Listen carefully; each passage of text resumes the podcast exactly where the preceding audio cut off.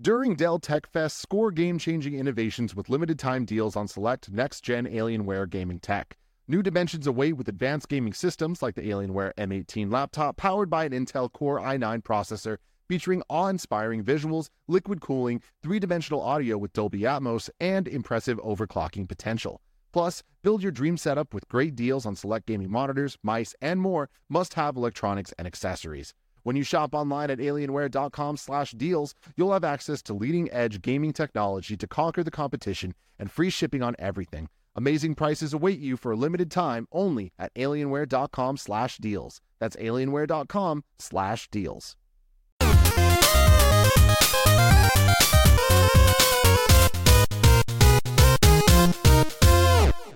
What's up, guys? Welcome to the first ever episode 59 of the Kinda Funny Gamescast. As always, I'm Tim Gettys, joined by the coolest dudes in video games, Colin Moriarty and Greg Miller. And for the first time ever on the show, we have the one and only Jeremy Dunham. Hey, thank you, thank you. I feel really like honored right now. I feel like I'm in the the presence of like some legacy shit going Sure. on. Sure. You know? Dunham gave me my job. Yeah. Got me started on all this. You wouldn't even be in the spare bedroom I if not wouldn't. for him, Tim. It's like This- Grandpa has come home. It's great. And Nick's not even here. That's weird. Today's going to be a good show. This one's definitely going to be worth the dollar. And if you believe that, you would know because you're over at patreon.com slash kind of funny games where you can get all this stuff early. And if not, youtube.com slash kind of funny games every week. This show will be broken up topic by topic, day by day until the full thing is released on Friday. You're doing me proud. Thank you. I felt pretty good about that. One intro. day you'll have someone in your spare bedroom. Yeah. And they'll give that speech. I've And had, you'll be that's like- Kevin. Kevin's given that speech before in your spare bedroom. Yeah. Okay. Kevin said a lot of things in my spare bedroom, Greg. I don't want to know about any of them. No.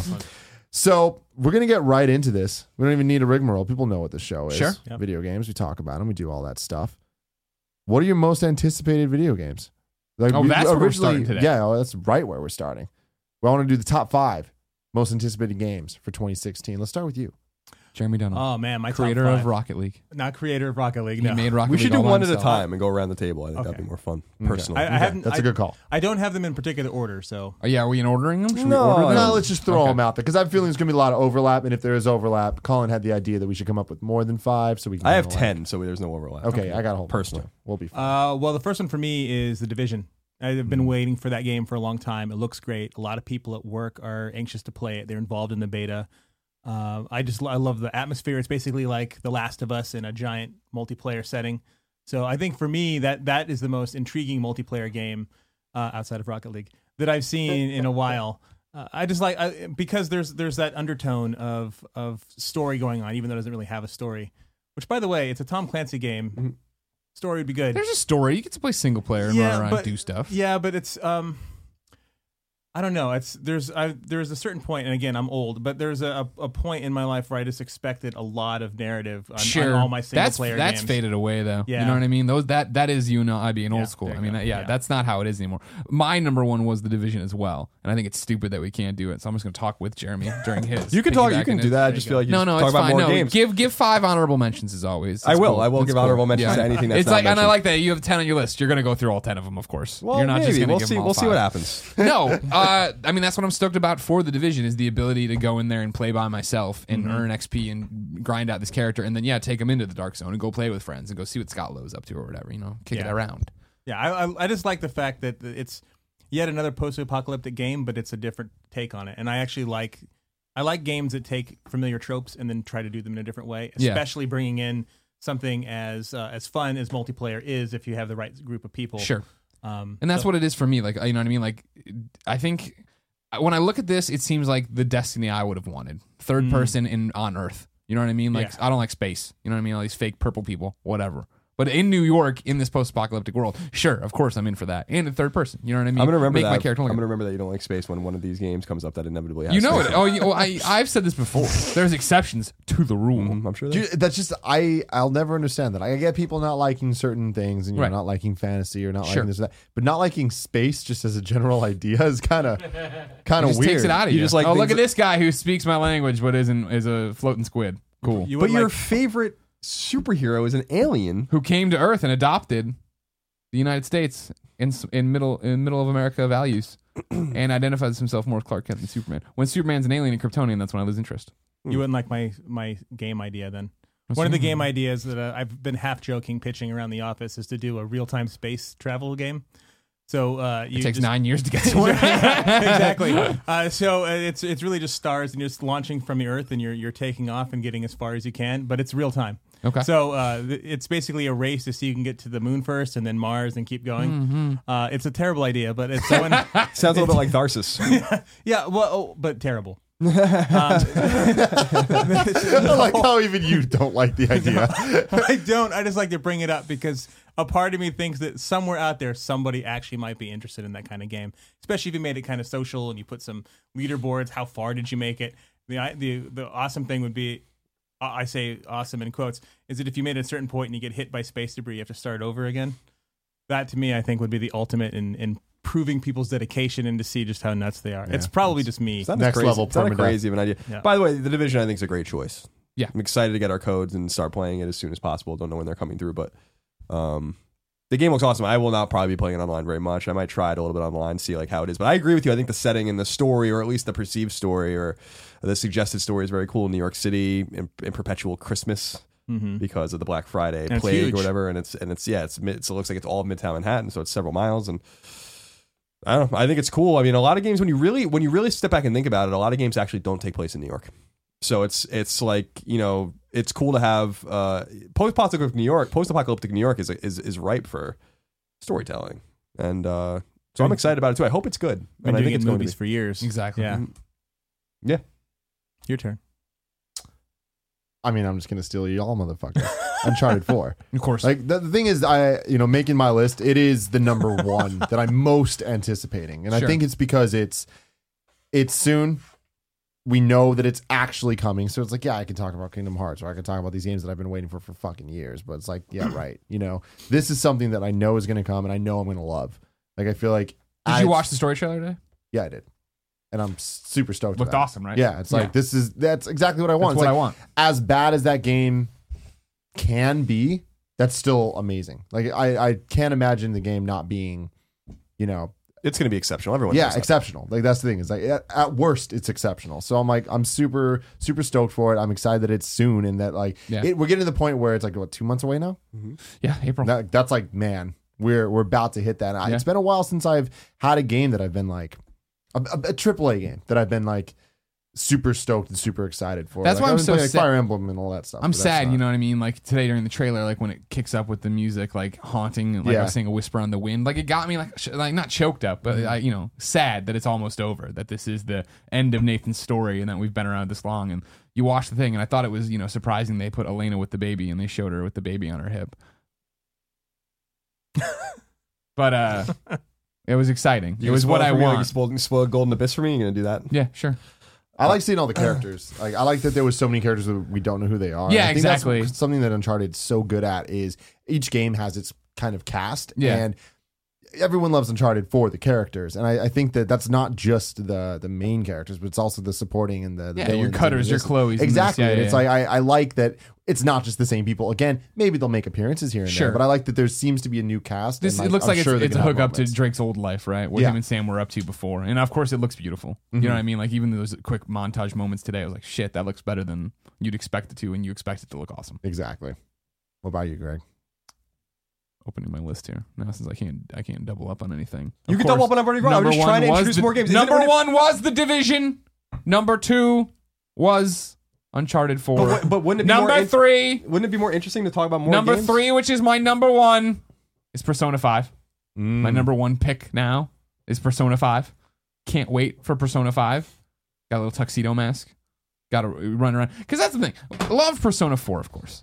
Jeff Haynes, of course, started me down this path Yeah. with Persona 3. Yeah, yeah, Um, literally. And now to see it build, build, build to this point where Persona 5 is going to be fucking huge. It's going to be insane to watch this game come out and dominate people and have them be so into it. But even when we saw that first trailer for Persona 5, it wasn't what I was expecting it to look like, right? I'm so used to Persona 4, I'm so used to Persona 3 to see it when you're running around and you jump from chandelier to chandelier and it's like this mix of Catherine's, you know, visuals, but obviously upres and this, that, and the other. And you're running around like the style of the trailer and it's, I'm like, fuck yeah, this is going to be amazing. Because that's another thing. Like, I like, I'm, I can't wait for Uncharted, obviously. Uncharted more of what I want. Persona's more than of what I want. And the thing about it is like, Uncharted's going to be done in a weekend.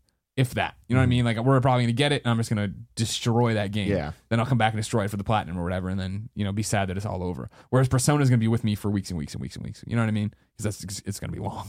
Yeah. as always. I feel like the game's been really quiet. We haven't heard Yeah, anything for which is good. I want time. that. I don't need to know anymore. You know what I mean? It's Persona. It looks cool. All right, great. Hit the date this year. Yeah. They'll hit it. They'll come out this year. I know. All right, Colin, bust it out. The glasses. It's time. It's my favorite part of the show. Mass Effect Andromeda, which Greg is not allowed to be in- into I because am he on doesn't there. like space games. I don't, Now- I'm Colin. I don't like superheroes. Batman's cool. I like Batman. I like uh, Dark Knight Rises. The I always made the caveat that I like Batman. Mm-hmm. 'Cause I, he's I, he's a you know different- that I like he's a Mass different- Effect. he's a you different young know man. that Mass Effect Andromeda was number five on my list. Pulling up the rig. Uh, now I'm not convinced Mass, Mass Effect Andromeda is actually going to come out this year. I hope it does. Of course not. Uh, but uh, I'm super excited to see what they do with Mass Effect. I think Mass Effect 3 was a fantastic game. I think the games got better. I know that's not a, a very popular opinion.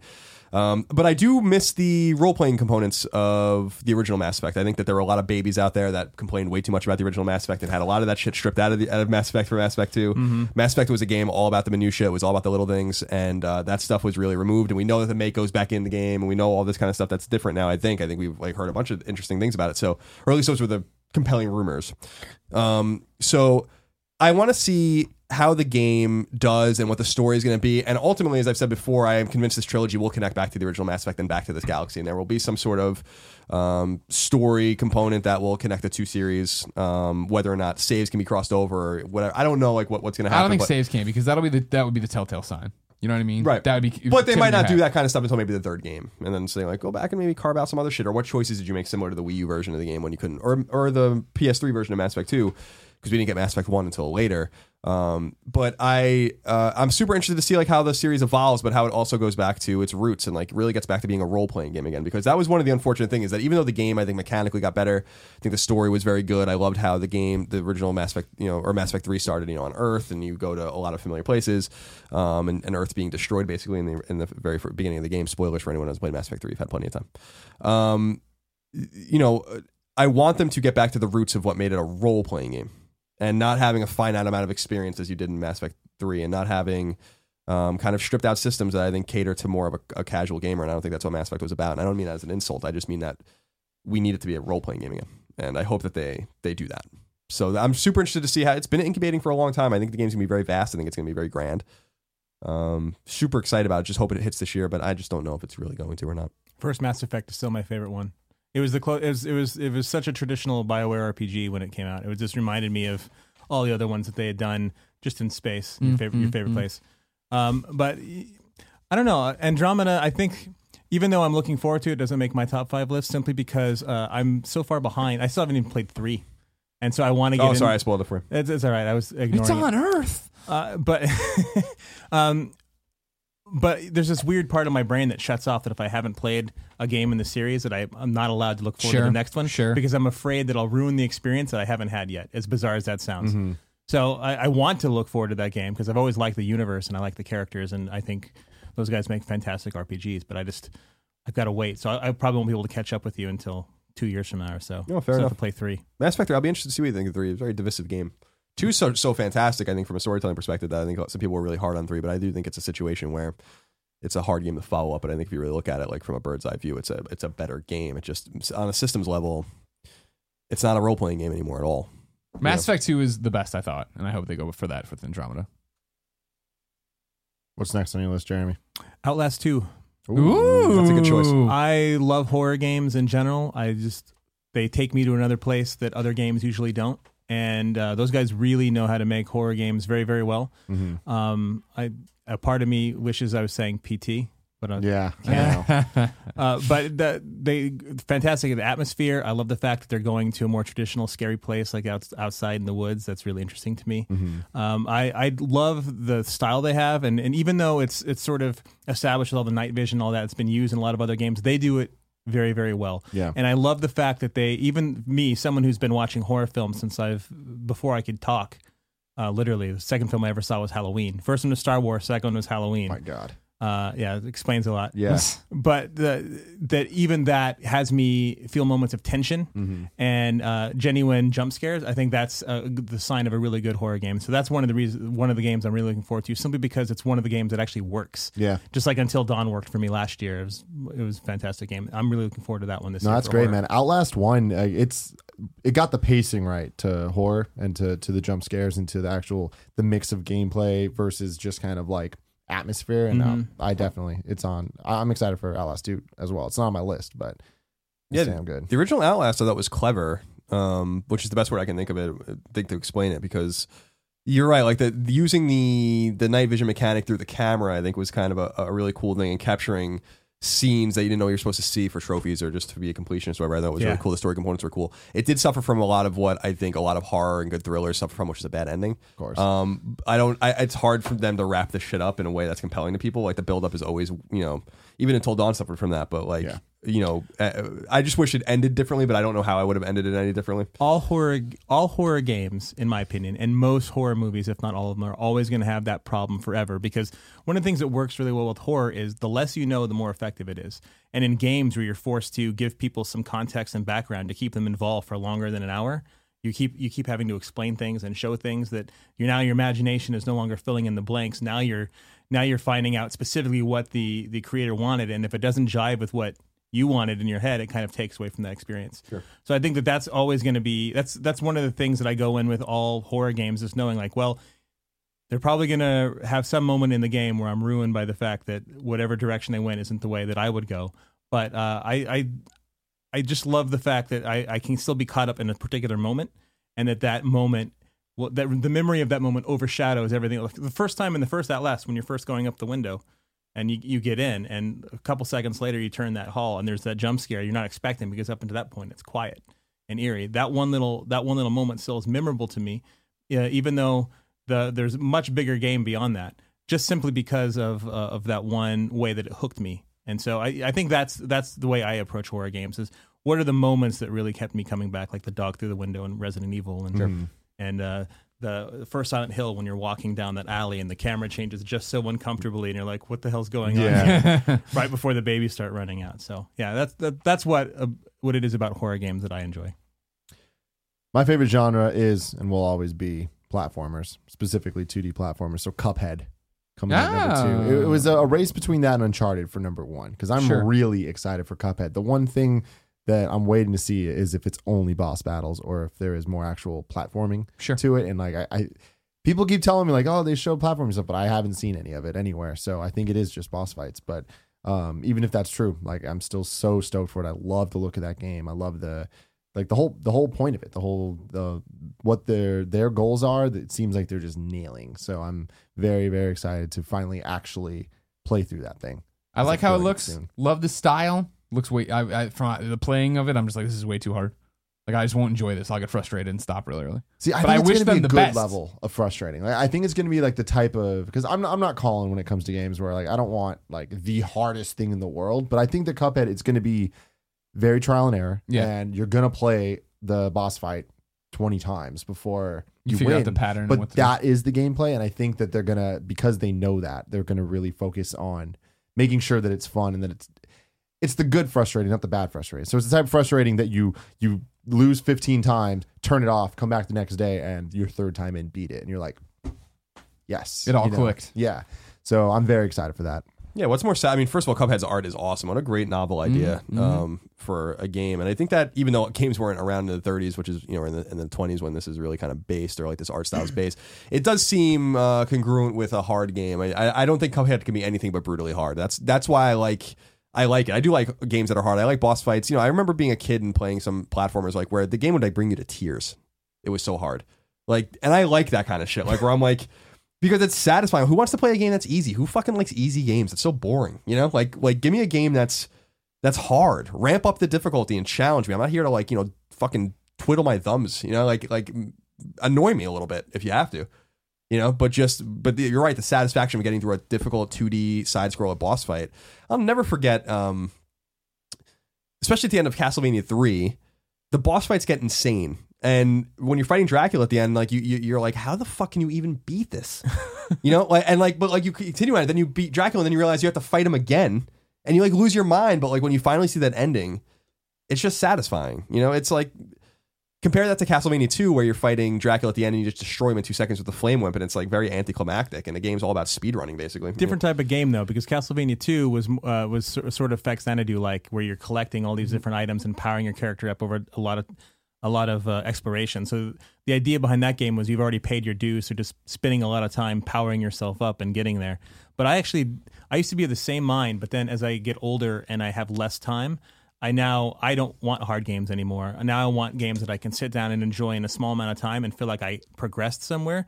Like in the past, when when uh, we were still in the media together, uh, I I loved hard games. I reviewed uh, Devil May Cry three, and uh, that game on hard mode was crazy, and I loved that stuff. But now, when I've only have an hour of playtime, I want to be able to sit down and feel like I've gone through an entire chapter of something or two levels of something, and uh, so to me, time is the great enemy of a difficult game, and that's why uh, when it first came out, I loved something like Alien Hominid.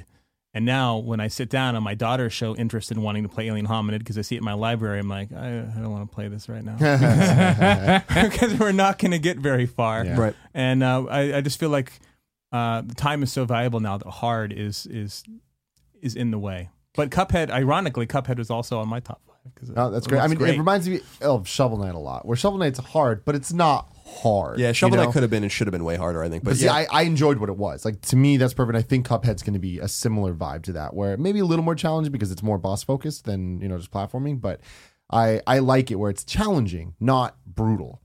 right. Yeah, no, I respect that. And not every game has to be like that. You know, you're not mm-hmm. playing Gone Home for any difficulty. You're playing it for the experience. So I think that there's something different to that. And I like games that have scaling difficulty. So that you don't have to worry about those kinds of things. I always ramp up my Call of Duty campaigns to veteran because I, I think it's the most interesting that way. But to your point, this year I haven't even played the new uh, uh, um, Call of Duty yet, and I'm actually going to play it on normal or just to get it out of the way because I know I don't have the extra ten hours that that's going to add on to it as as I crawl pixel by pixel or you know frame by frame through these fucking stages because I can only get hit once. You know, so Oh, it's yeah. like so you know I get you, but like for this kind of game particularly, like I just think that 2D side scrollers and difficulty go hand in hand, and I want them I want them as hard as you can make them. You know, like that's good stuff. I want I want a game. I want a game a game that I know uh, that I think I can't beat. And that just doesn't happen anymore. I know I can beat these games, and I want a game where it's like I don't know, man. Like I haven't, I haven't, I haven't encountered a game like that in a long time. Like we always talk about, like uh, World at Battletoads or something. A World at War, Call of Duty World at War on Veteran was fucking impossible. You know, like like it was just impossible. That people have done it, but like I did it. the grenade spam in that game and the monster closets in that game are insane. Yeah, I and and the videos of people on YouTube just run, running through the stages to hit the next checkpoint, not even fighting anything. It's the funniest shit I've ever seen in my life. I- it's so hard. I have OCD in uh, some would say severely, but th- I have to get all of the achievements in a game or trophies in a game if I'm playing it, or at least attempt to, and that was one of them. So I that that was me. I kept trying to run through the checkpoints when I was going for that in uh, World at War, and I never got them because they had they had uh, online achievements that were Mm. messed up. So I never even got it. But in my head, I was going through it, and I it was a nightmare. I hated it, and it that was- was one yeah. of the games that pushed me over the edge. That's the last. That's the last game I think I played for trophies where I'm like, I can't, I can't. Like, I remember like the grenade icon would appear, and then like five more grenade icons would appear, and then like Yeah. another grenade, and then like, and then just everything just explodes. I'm like, what are you you supposed to? Do? You couldn't do? move. It was You so like, it was so "I'm badly stuck." programmed in that respect. Yeah, but I digress. Greg, Number five, which is really my number two got it. Okay. because of your restrictions, Yes. Timothy. Uh-huh. Lego Dimensions, the next generation. Whatever comes after May 10th. That's all we know.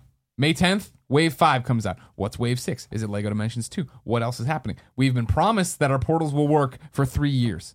I am I I am ready to see what happens next. Harry Potter. Guaranteed. It has to be. Uh, you know what I mean? But do they put out another disc or is it just more level packs with Harry Potter and mm. stuff in there? Mm. How are they going to play this one? Very interested at the business model. You know, and you know what I'm here's what I'm going to say. Clearly, Ghostbusters is a huge Lego success. I got the firehouse in the room. I got the Ecto 1 out there. I got the level pack out there. Kevin and I dressed as Ghostbusters and played it. They were in the game, right? What does this mean for this female Ghostbusters crew? We've already seen the the little minifigs of them out there. We've seen the Kev, their Kevin, not our Kevin, their Kevin riding the little Ecto 2. What does that mean for Lego Dimensions or any Lego game period? What does Star Wars mean for Lego Dimensions? I thought when Disney bought up all this stuff, put out Disney Infinity, put Star Wars in Disney Infinity, I'm like, well, no more Star Wars on Lego ever again. And then here we are, Force Awakens, Star, Le- Lego game. So what does that mean now for getting them into Lego Dimensions? Is it possible? Am I mm. allowed to dream that that might happen? You want that BB-8? I want BB-88. You said it wrong. I want Watto.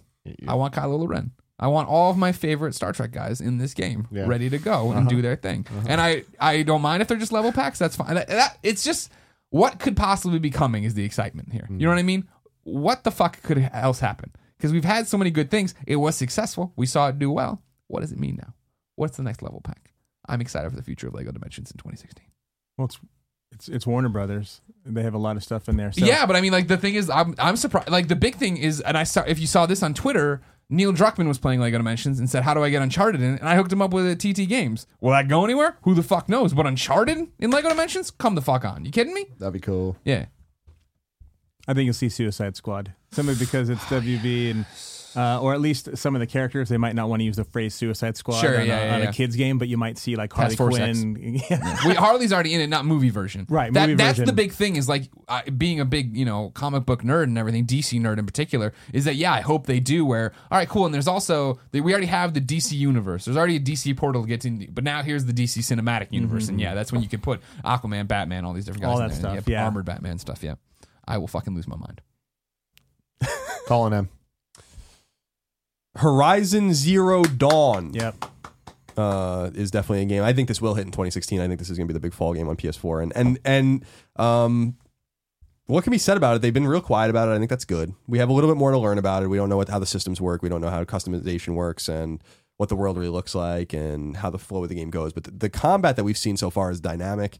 Uh, the story is very interesting. A synthesis of a world that has died with a world that is like reverted back to like almost a caveman or Stone Age technology. But they have like these metal robots walking around. No one can explain what the hell's going on. Looks It's- awesome. it looks fucking really dope. I think that this is going to be Guerrilla's really coming out party in terms of like what they're really capable of because I think Killzone is fine, but I think it's um it's held them back. I think that there's a lot of stagnation at that studio. I think that there was probably a lot of energy to do something different. They have not made a game that is not Killzone since like Nam 67, which I think came out like 12 years ago. So it's like you know, let them let them breathe a little bit and let them do their thing. I don't think we've seen the last of Killzone, but I think that we um, are going to see something super interesting from them. And they hired the writer of New Vegas, uh, so it's clearly going to be very quest based, which I think is very exciting. And I'm interested to see if this game's long. I'm interested to see if this game's dense. My my my assumption that this is going to be a very Far Cry like game in terms of its size and its scope, which I think is going to be just fine. Um, so it's not going to be like The Witcher or Fallout, um, which is fine. Uh, but I'm uh, you know the we only saw one portion of the game those little dinosaurs that you have to like kind of get some scrap off of, and then you fight that big dinosaur creature. Um, and I saw behind closed doors, and they showed it, you know, uh, you know, Paris. to everyone in Paris and and at E3, and like they show you just different ways to do that part. And I think that that's really cool, and I hope the whole game plays like that. So that I think that I like so I think Horizon's going to be really big. Like I think that if Horizon um turns out the way it should turn out and is what it is in this period of open world games and this period of third person role playing games being very big um, this could be the next uncharted in terms of like a huge franchise for them if it is as good as it seems like it's going to be and they have to really nail that and so i think that they should take their time and not hit 2016 if they don't think they're going to be able to do that but i'm so excited about horizon i think that this is like this is a huge trump card for them Mhm. uh, over at sony Looks fantastic. I love the art style, and I like the fact that they are doing something other than Killzone. Yeah. because there, there, you get stuck when uh, you get stuck doing the same game for too long, and you you just feel like you're creatively stifled. At Zipper, when when I was there, we had the studio had been working on nothing but SOCOM games for a long time, and then we moved on and did Mag. And even though Mag wasn't a huge departure from SOCOM, it was different enough to where it felt like a completely, completely different game. And it was in a lot of respects, but it was still military based and themed Sure. and shooter. But just being able to to stretch your your legs in uh, any creative sense whatsoever after working on a franchise so long usually brings such an excitement to it that it's hard it's hard to hold it back and that usually gives you really good results in the type of game that you get. So i'm really excited to see what they're going to bring forth. The game looks awesome. I'm really excited about it too. I, when i saw that trailer uh, the, when they first revealed it, i was like i want that game. I want to play Yeah. that game. Yeah. I'm not an open world guy. I'm like that doesn't look like my type of game, but that looks like my type of game, which excites me because I remember seeing the trailer and I was like, this looks fucking cool, and it also doesn't look too big. I'm like, this looks manageable, and I like it. I'm gonna die. It's gonna be interesting to see when you get on that map and get quests and how it all works How shakes big out it and where yeah. it goes. Yeah. What's next on your list? I don't know if it qualifies because I don't know if it's coming out this year or not. Um, but because you know, I don't, I don't have, I'm not up to date on the release dates as I used to be. But uh, Used to Detroit, be a walking database. yeah, yeah, I used to know all of them before, uh, but that's because I looked at them all the time. And Sure, I, yeah, I, yeah. I would create the list for you guys like a weirdo. Um, but uh, Detroit becoming human Mm. or become human shit to me looks really cool. I, I love story based games. I love um I, I love games that put you in a character and say now experience it through their eyes. They're not it's because a lot of games nowadays they put you like Fallout and they, they put you in a world where you're essentially the character and you you're and you're changing how everything happens. And this one in in that game, I have some really good storytellers putting you in a very good looking uh, environment, telling you to experience this, albeit familiar story of the robots versus the humans. Um, but it just looks really intriguing to me. I like the fact that they're, uh, I don't know, they pulled on the right heartstrings for me when I've watched Sure. the trailer, the extended trailer that they released last last week. Uh, I just brought my wife. I'm like, check, take a look. At this. Look at this. This is this is that demo we saw of Kara from Yeah, yeah, yeah. From And- forever ago. for yeah, however long on PS3. yeah, yeah. Um, so yeah, I mean that game to me, I think, especially coming off of Beyond Two Souls, which I thought was not the strongest A game compared them, to thought. Heavy Yeah, Rain. Yeah. I would really like to see where that game goes because um, those guys know what they're doing. Uh, I way back when I reviewed Omikron, the David the David Bowie game that they worked on, and uh, I was a fan of that. And so they, they definitely know what they're doing. Um, and I, I'd like to see what they can do, what they've learned from Beyond, and what they've also taken from the success of Heavy Rain, and see if they can put those two things together and come up with uh, it looks like a great idea. perfect amalgamation. I hope it's a return to form. You know what I mean? Because it, it, fr- from the Kara trailer, right? We were all like, Mm-hmm. "That was a cool idea," and they're like, "Oh, not even maybe. Maybe it's a game. Maybe it's not. We don't know." You're like, "Okay, well, make that game." And then they, you know, did, and here we are. And I hope it delivers on what we want it to be. it's proof that David Cage knows what how to pull the right emotions though because that's for the original uh, Kara demo the seven minutes eight minutes however long it was did a great job of putting you in this character's shoes and understanding her her fear of getting disassembled Yeah. and of realizing that she's alive and coming back again Yeah, so yeah. to me that that that seven minutes shows that he, that guy knows what he's doing and that team knows what they're doing uh, so I have confidence until I'm proven otherwise Sure. and I'm also hoping that it's this year Yeah, Yeah, I, d- I don't. I don't think it is. I don't think. I don't, No, I don't I'm know. with you. I don't know that it'll even be next year. I don't. I don't know. I don't know that they're quiet about it. I agree with you that they have something to prove. I think Beyond Two Souls, by most accounts, is a huge disappointment. Like I think that that game let me down. That game let a lot of people down. It's too and, and- confusing. yeah, and it was it was kind of nonsensical. And I agree with you in comparison to Heavy Rain, which I think is P- one of PS3's greatest games. Um, it was surprising how it didn't resonate with me. Um, so I think that they know that, and I think they have something to prove. And um, you know, I'm excited to see uh, what it plays like. And I'm also excited to see, as we've talked about in the past, I do think that Supermassive with Until Dawn out Quantic Dream, Quantic Dream um, in many ways. And I think that they, if they're smart, they'll swallow their pride and look at newer ways to make narrative based, choice based games like that uh, that are a little more dynamic and a little more playable. Because I don't think anyone's going to say that Heavy Rain was the most playable game in the world. It was just it was so good that we overlooked a lot of the Mhm. mechanical shortcomings of it. So I think that it'll be um, 2017 at the earliest. I don't, I don't, I don't know, but I, I do think that they have uh, something to prove, and I like the setting in Detroit. I like, yeah, the machine versus human thing is old, but this game, like like Ex Machina, the movie deals com- exclusively with what is reality and what is consciousness, and that's that's that's not something that is necessarily as as played in fiction as just the humans versus the machines, Skynet or Cylons or something like that. It's not. That's not what it seems like it's really about. It seems like it's about consciousness. it's it's And like I the Isaac Asimov approach Yeah, exactly. thing, yeah and I think that that's going to be a super exciting way to explore that story. So I hope I hope it's good. And I will say, by the way, even though it's it's talking about games this year, Until Dawn, I loved that game. It was fantastic. I played through it multiple times. I watched my wife play through it. Uh, it's such a good game. Those guys, uh, and it was horror too, so it really Yeah. brought me in. And uh, those guys, I just I hope that they do something uh, soon with Until Dawn. I would love to see an Until Dawn two, completely different setting. Um, not the VR thing. The VR thing, I think, is uh, more like of a, on rails. yeah, it's not, it's more a, of a it's tech little- thing. Yeah, shooter It's thing. not Um, shitty. It's just not what. It's just more of a tech Oh, thing. I I say see shooter. I'm sorry, like a saying. shooter. You know, I enjoy. I my favorite VR thing I've done so far has been Until Dawn, Rush of Blood, or whatever the hell it's called. Yeah, But I agree with you. They have something special there. They have to they have to capitalize soon. Yeah, and, and the game, I think there's a lot of potential there, and I'd, I would love to play it. Uh, and the VR thing, I think, is cool. It's just not the sort of until dawn thing I'm looking for. Yeah, exactly. It's just spin-off shit. Speaking of spin-off shit, Pokemon Go. Man, I am so anticipating this. Like I I hope that it's what I want it to be. I don't think it's gonna, but I, you know, as someone that travels a lot, it's really exciting someone that has their phone on them all the time. like it's exciting to think about what that game could be and just like trying to capture Pokemon, going to all these different places and like seeing seeing what the actual gameplay of it is. I think I'm most excited for because that could instantly go completely off my list. Like the moment I actually see some stuff, which supposedly is at GDC in a couple weeks, we'll see that. Mhm. They have a Um, panel. That will really change stuff. But also, there's a Pokemon Direct coming up on Friday that we're recording the show. So by the time this post, like we'll know what happens. So right now, I don't know what happens. I'm hoping that they announce uh, Red and Blue 2 or some some form of anniversary game. Like it'll ha- it'll be on the 3DS. I'm hoping that it has multiple regions and it's not just if they had just announced Pokemon Z or like Pokemon X and Y 2 or whatever, I would be so disappointed. And I'm just gonna be like, God damn it. Like just- that is but at the same time, it's like I also want them to stop putting resources into the 3DS and stuff and just go to the NX and just like, you know, start there and do something right there. But uh Pokemon Go, you know, they're saying 2016 and they they've said that since the first trailer and they're sticking to it. So I'm hoping that we hear a lot more soon and I'm hoping that it's as good as I wish it will be. Go for it, Greg. Number three for me. I'm gonna put No Man's Sky on there. Mm. I want to know what this is. I want to know how it's going to play out. I want to know when it's coming out. I want to know is it VR related, as my prediction once said. Uh, in general, I just want to see this game come out. It's had so much hype for so long. And I think at E3 this year, past E3 was the one where they came out on stage, did the demo, and they and I was just like, "What the fuck is this game? Stop doing this!" And then we got to go behind closed doors in a loft and play it for like 30 minutes and talk to the team about what the game is. And I left that one being like, okay, like I get it now. And if you can deliver what you're talking about, that's going to be awesome. And that's going to be like I always talk about whether it's VR or not, it's going to be the cool.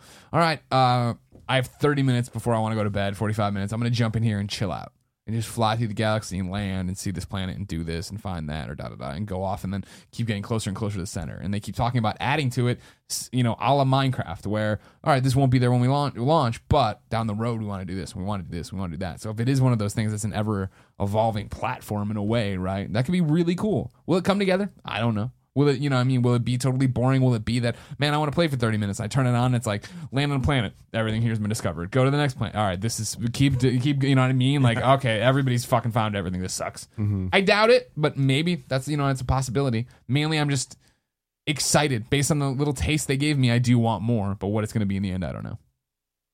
I'm looking forward to that game. Yeah. I think the the challenge they're up against is the one that you cited exactly. It's that there's been so much buildup for it for so long that uh, there's already these unrealistic expectations Yeah. about what this game should be, and it can still be end up being a very very great game, and which is not proper English, but it could still it could still end up being incredible. And just because it's had so much hype and, and Kids are still gonna build up that it still it wasn't enough. Right. And that's the problem that you kind of run into with uh, talking about a game for too long. Mm-hmm. Uh, is expectations Watch get ahead Dogs. of reality? Yeah. yeah. It's, it's so I'm I'm wishing those guys the best because I want to play that game too. Yeah. Um, but my from uh, from my standpoint as uh, part of a game developer, I'd be worried that doesn't matter how good it gets, that people aren't just gonna that they're gonna say that it didn't live up to its potential Exactly. no matter what. Yeah. yeah. Yeah, it looks it looks good. I agree with you. It's going to be a victim of hype, though. Yep. I think. Uh, next up for me, Homefront: The Revolution. Um, love the original Homefront in terms of storytelling, in terms of its its setting. This game isn't is just tangentially, if not even really at all rem- related. That's why it's not Homefront two. Different studio. Kaos obviously made the first one, and they're not together anymore. Dambuster is the one that's doing this one in the UK. Game takes place in Philadelphia, which I think is a really cool setting. I can't think of a single game that takes place in Philadelphia. Um, so I like that setting, and also I think is a is a connection to the American Revolution and kind of like Legends. the origins. Rocky Legends, thank you. That takes place in Philadelphia. That's a good point. Um, I like the I like the contained open world nature of the game. Uh, the original Homefront was short. The campaign was short. They obviously ran out of time and had a lot of internal dissension when they were making the game. So the campaign was only about five hours long. But there was this moment, these moments of like weird greatness in the game that I think were like really cool. Like when you're fighting through basically like a, a- like a Costco. Like I was like, this is kind of funny. Like you know, like th- these guys like set up shop here because there's like so much shit here. It makes sense, you know. Um, or uh, you know, uh, you're fighting um, just in the streets or across like a bridge, and, and I don't know. Was, I, I liked I liked it. It was hokey and weird. It reminded me a lot of Red Dawn. You know, that John Milius was involved in some way with the game. Um, but this particular one takes more of a um, step-by-step approach in terms of like you're going to take over this part of the city and then you're going to do these side quests and you have to destroy these cameras and these patrols and do all these kinds of things and play like it's a Far Cry game or like it's a Ubisoft game basically.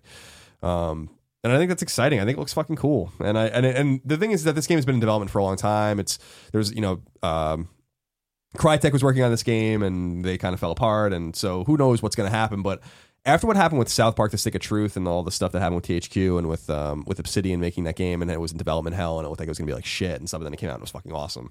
You have to kind of keep an open mind that these situations do sometimes work out. They don't often work out, but they sometimes do. So I'm hoping for the best for this game, um, and then we'll kind of see what happens. But I'm I'm super jazzed about that game. Mm-hmm. Good pick. Fourth pick. Fourth? Oh, that is uh, Lego Star Wars Force Awakens. I love that movie so much. Uh, I saw it twice. I know it has its issues because of how close it is to the first film, but I didn't care. I enjoyed it. My family And all these enjoyed chicks. Ew. it. Um, and it's a good game that I can play with my daughters who love who love Star Wars, and they really liked Rey and Finn. Mm-hmm. Everywhere I go, they're asking me for Rey and Finn stuff. Um, and And I like, they won't make Rey stuff. we have we have Tweet we about have it, Rey honey. Stuff. We went to Disneyland and, and bought some Rey stuff. Nice. And um, but the the fact that I can actually play these games with my kids now that they're getting to the age to where they can play the games that I used to play because way back in the day I I'd play Lego games like crazy and the first one was Lego Star Yeah, Wars. Lego Star first Wars. time they showed it was at Comic Con 2004, maybe.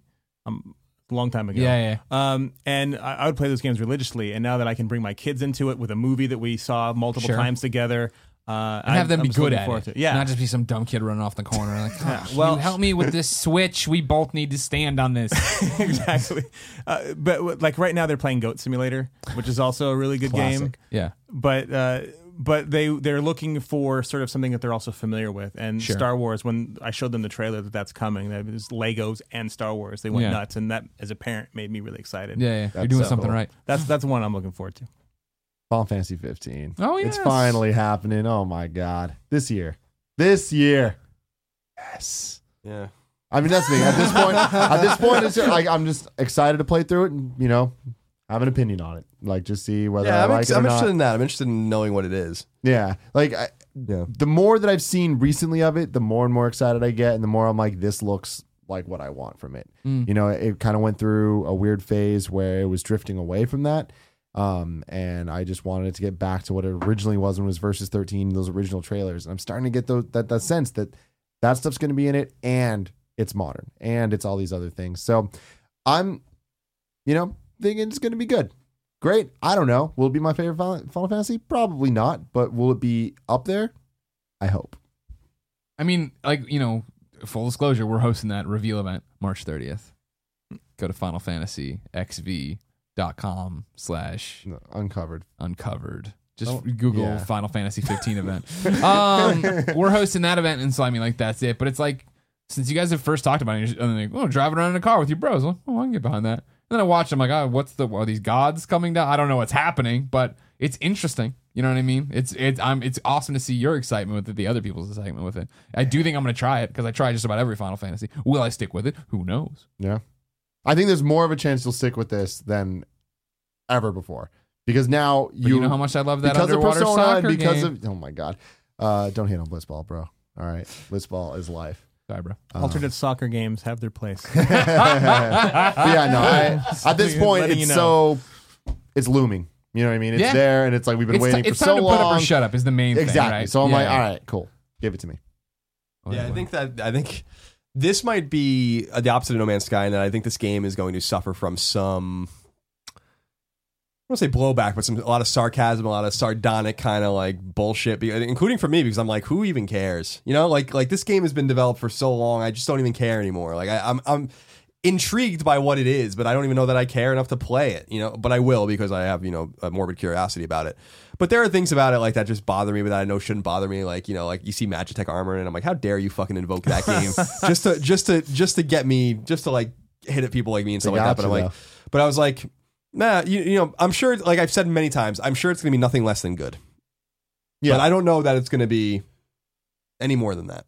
So we'll see what happens. I hope you know for everyone that's excited about it, then you know I want every game to be good. And there's So- a lot of people that are. yeah, You so know? uh, what I'm interested to see is the sales of Persona 5 compared to the sales of Final Fantasy 15 because I think Very much so. because I I do think that Final Fantasy 15 won't necessarily be outsold by Persona Persona 5, but it's going to be close. Like I I just think all the goodwill that Square has whittled away over the years with Final Fantasy 13 and Final Fantasy 13 12 and Final 13 2 and Fantasy 3 3. and like so definitely 12 and definitely 13 and definitely the, what's going on with versus 13 and 15 um, and then all the goodwill that Atlus has scooped up with persona and all the goodwill even that bandai namco has scooped up with Tales.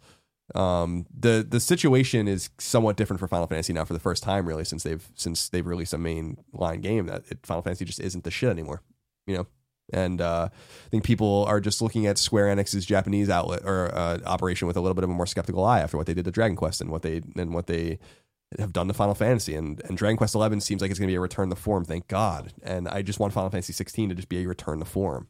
Be what a Final Fantasy game is. Please, we're It begging won't.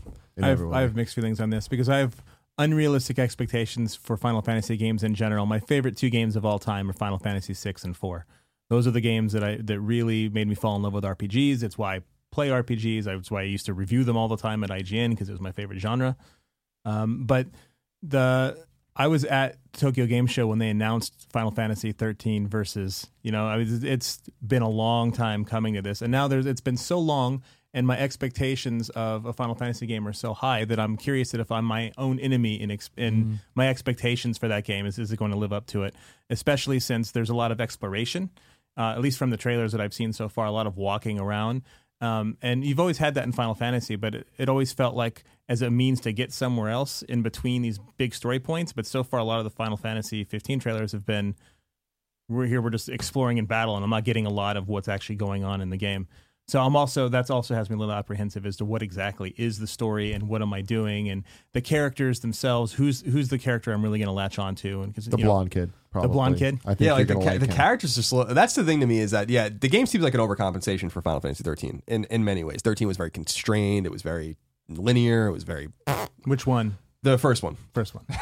Which the and and and you know 13 was just like so like oh god like I, I i just and what was such a shame about that was that the battle system was actually really awesome. cool Like it has And- such but it great was just- things about it. the it. paradigm shifting and stuff was cool i liked that idea and it was just like it was such a waste like that game was just so uneven and um I just fucking didn't like it, and I, I think that I think to their to their credit, I think they've listened and they're overcompensating. Now they made this big open world Final Fantasy 15 game. We had that with Final Fantasy 12 to a degree, but Final Fantasy 12 was much more of like a, a weird MMO, fake offline MMO feel to it with its battle system and stuff. And it was a game that was clearly made and produced by two different people, which it was. And you know, like so there was there was like a lot of you know the game just kind of changes. Mm-hmm. And uh, very similar to like you know like something like people complain about Xenogears, kind of like just falling off a cliff at the end because they ran out of time. Like so, similar things happen, like where the game just doesn't feel like it's done. So I think that they've taken their time. The game's going to be a full package, and I'm, I'm interested to see what it's going to be. But it's I mean, more it's out of, gonna but it's more out of morbid curiosity. it's going to be Kingdom Hearts Final Fantasy. You know, like that's what it is. So it's not going to be Final Fantasy. It's going to be a Final Fantasy in the vein of a Kingdom Hearts. Well, thank God they named it Final Fantasy. Isn't Kingdom Hearts three going to be the Kingdom Hearts game? Yeah, well, that's going to be just the that Kingdom comes Hearts. out. But this, I mean, when you look at the gameplay of this, it's like that that, comes looks, it looks like Kingdom Hearts gameplay, and it seems. I mean, yeah, it's like a little bit more Final Fantasy esque in terms of the speed and stuff, but like it's way more action RPG than RPG. Yeah, Yeah, it's true. we got a couple more on the list. Where are we at, Greg? my, it's my fourth pick now. Okay. Tacoma. Hmm. Everybody knows. I'm a Fullbright fanboy. I ain't afraid, afraid to say it. You get your drink, Christmas duck. Uh, just remember, it debuted. Uh, it was just you know a trailer, right? Of you went into space station Tacoma, it opened up, and you're there, and then it went away, and it was just like the title in Fullbright. That was all I needed at that moment to say, well, yeah, here we go, game of the year. I'm all set. I'm locked in. Great. But then to hear when Steve came through to talk about it, right? And he's talking about how uh, you land on the space station, you go in there, and you have to go through basically like the security cameras, but you're living in them. So you're in one room, you hit play, and you see everybody talk and move, but they're all independently moving. So then you rewind it because you saw some guy walk off over there. So you rewind it, hit play, and then follow him to see what he's doing to piece together the story that way, and rewind it and follow the other person over there. And like, wait, there's only five guys here, but there's six or whatever on the station. I made that number up pause it and run around till you find that person to see what that person's up to. That's like a neat mechanic. That's a mm-hmm. cool way to do it, especially, you know, as much as a sucker as I am for audio diaries, like we always talk about with Bioshock or with Gone Home, you know what I mean? To be in a living, breathing one to piece together that world, to see the characters interact with each other that way, to see the side combos over there. It's the same reason I'm excited for like Apartment, right? Which I didn't put on my list because I'm not even sure if that has a date, but Apartment I'm super stoked for as well because I like getting involved with people's lives and having those slice of life of what's happening. Of course, this one's a little bit more grandiose than others, seeing as how we're up in space on a space station, seeing what's happened hmm. with Earthlings. no Surprised they made purple list. people, just made up. Hey, look, it's a talking Rice Krispie from the fucking other galaxy. I don't know. What else. Tacoma, Tacoma, I think is going to be great. Now, Tacoma to me suffers from a a different problem than Firewatch did. Where Firewatch, I want the next game that that Campo Santos does because I know they can do better. Mm. And with with Tacoma, I'm like, can you do it again? Yeah. that's like Yeah, what I'm yeah, interested yeah, in is because Gone. Home is so emotionally resonant in its brevity and in its emotional impact and in its it's just gut punch moments and it's just very very surprising story. we often lose sight of people who played the game that the game seems like it's a horror game for half of it, right? And that's what makes it so interesting. Like you're, it's like the fuck's going on in this house. I remember sitting in this very room when we were still at IGN playing it on on the computer for Game of the Year consideration. I'm like, this is insane. Like I love this game, and uh, there's a lot of people out there that don't like it, and I don't really care. I mean, I think it's I think it's so clearly such an amazing game um, that I'm interested in seeing what Tacoma. Um, can do if they can do it again, if they can make a game that's as good or even better than Gone Home, as Yeah. opposed to something like Firewatch, where I'm like, you guys have the right idea, but you, I want to see your next game because I think you can do way better than this. Um, so their expectations are super high. oh yeah, Um, and uh, I'll see if it pans out for them or not. But I, I they have such talent. Steve Gaynor and those guys and gals have such great talent that it should work out just fine. And I like the idea of it being on a space station. And I like the idea, you know, it's another space game. again with Earthlings. Not hey everybody, I'm the one-eyed Rice Krispie. Who wants to buy candy? And all the candy pours out of the vents, and everybody's we don't breathe candy. So, They'll die. Creepy. All right. What's your last one, Jeremy? Quantum Break. Ooh, Yeah. shit! skipped That me, one by the slipped way. by me. That Oh, one did I? slipped by Yeah, me. it's okay. Though. I'm Oh. gonna do two at the end. Okay, Sorry, cool. No, I, it's okay. I I loved Alan Wake. I just, I'm those that game sucked up so many hours of my time. So I already know that they're really good at understanding large worlds and putting a game play together, a game together with solid mechanics and a, st- a great story. But I'm also a sucker for time travel elements. So I just like I love the fact that they're doing all of these interesting things in that game. Um, and uh, to me, it's I, I actually have in, intentionally been avoiding information about the game because I like it's one of those few titles where I go in and I want to know as little about it as possible, but the concept really grabs me, and then I'm a big fan of the developer. So that's a that's a game for me that I, it's really getting really close too. That's Yeah. that's one of the best things. April. is I'll be able to play it soon. Um, but I, I just love the fact that uh, they're actually back at it again. I was hoping it'd be Alan Wake too, but it's not. Um, but I, I'll take it. Those guys know what they're doing. The game looks fantastic. They have some really good technology going on, and it's um, it's actually a really nice exclusive for the Xbox One. They're carrying over their pretty strong exclusive lineup from from winter uh, and fall into now. So, uh, as an Xbox One owner, um, not not everyone uh, that I in my social circle has Xbox Ones. Most most everyone's PS4 player. Um, it's it's just nice nice to see and nice to have. A nice change of pace. Yeah. No, I'm stoked to turn on. I- I'm really interested to see how the whole TV show thing plays out. You know what I mean? With this like these videos in, in between gameplay segments of like what it's all gonna. I can't wait. Yeah, I'm interested uh, with the, the the weird backlash that happened. I guess it's not weird. I mean, it's understandable, but the backlash that happened with Quantum with uh, with it in being announced as a day and date PC game as well. I'm I'm actually happy to see that because games seem to be stranded. I don't mean this with any disrespect, but it's like a few games have been stranded on Xbox One, and that was really a shame for those games, um, like Titanfall and Tomb Raider. Um, that could have sold better if they were more ubiquitous, at least on P- on a, on a you know PC or PS4 at the same time, and kind of pushed in the same way. I know Titanfall did come to PC at the same time, but um, there was this weird backlash when they announced that kind of late in the game, like right before the game went gold, because the game's already gold. Um, that you know some people were like really upset about it. And I'm like, does it really matter at the end of the day? Like this game, th- Remedy is such a great developer, and this game should be played by as many people as possible. So um, I'm super interested to see actually the sales disparity between the platforms, and if it proves the point that Microsoft's trying to make, I think, which is that Xbox is going to be more about um, more of a platform uh, agnostic kind of approach with their Mhm. games, the games they publish, Microsoft Studios, um, as opposed to you know exclusivity with Xbox. Although I also see the other side of it, and I talked about it in the, you know about it's a shame that it's not an Xbox One exclusive because like what what makes people want to buy it then? You know, without the game. So th- Quantum Break's an interesting kind of uh, sample, kind of interesting in the wild example of like how is it going to turn out for the platform that it was supposed to be on, and how is it going to turn out for this other platform that's going to get the game, and how are people going to re- how is the game going to resonate? But it's gold early. It seems like they had all the time they needed to to finish it, and uh, I, I hope for the best for that game too. And I think it's an interesting experiment as well in terms of Mhm. live action versus um, interactive gameplay. Our boy Dominic Monaghan up in it. What up? What a Watch him wear his Team Fat shirt on his TV show in March.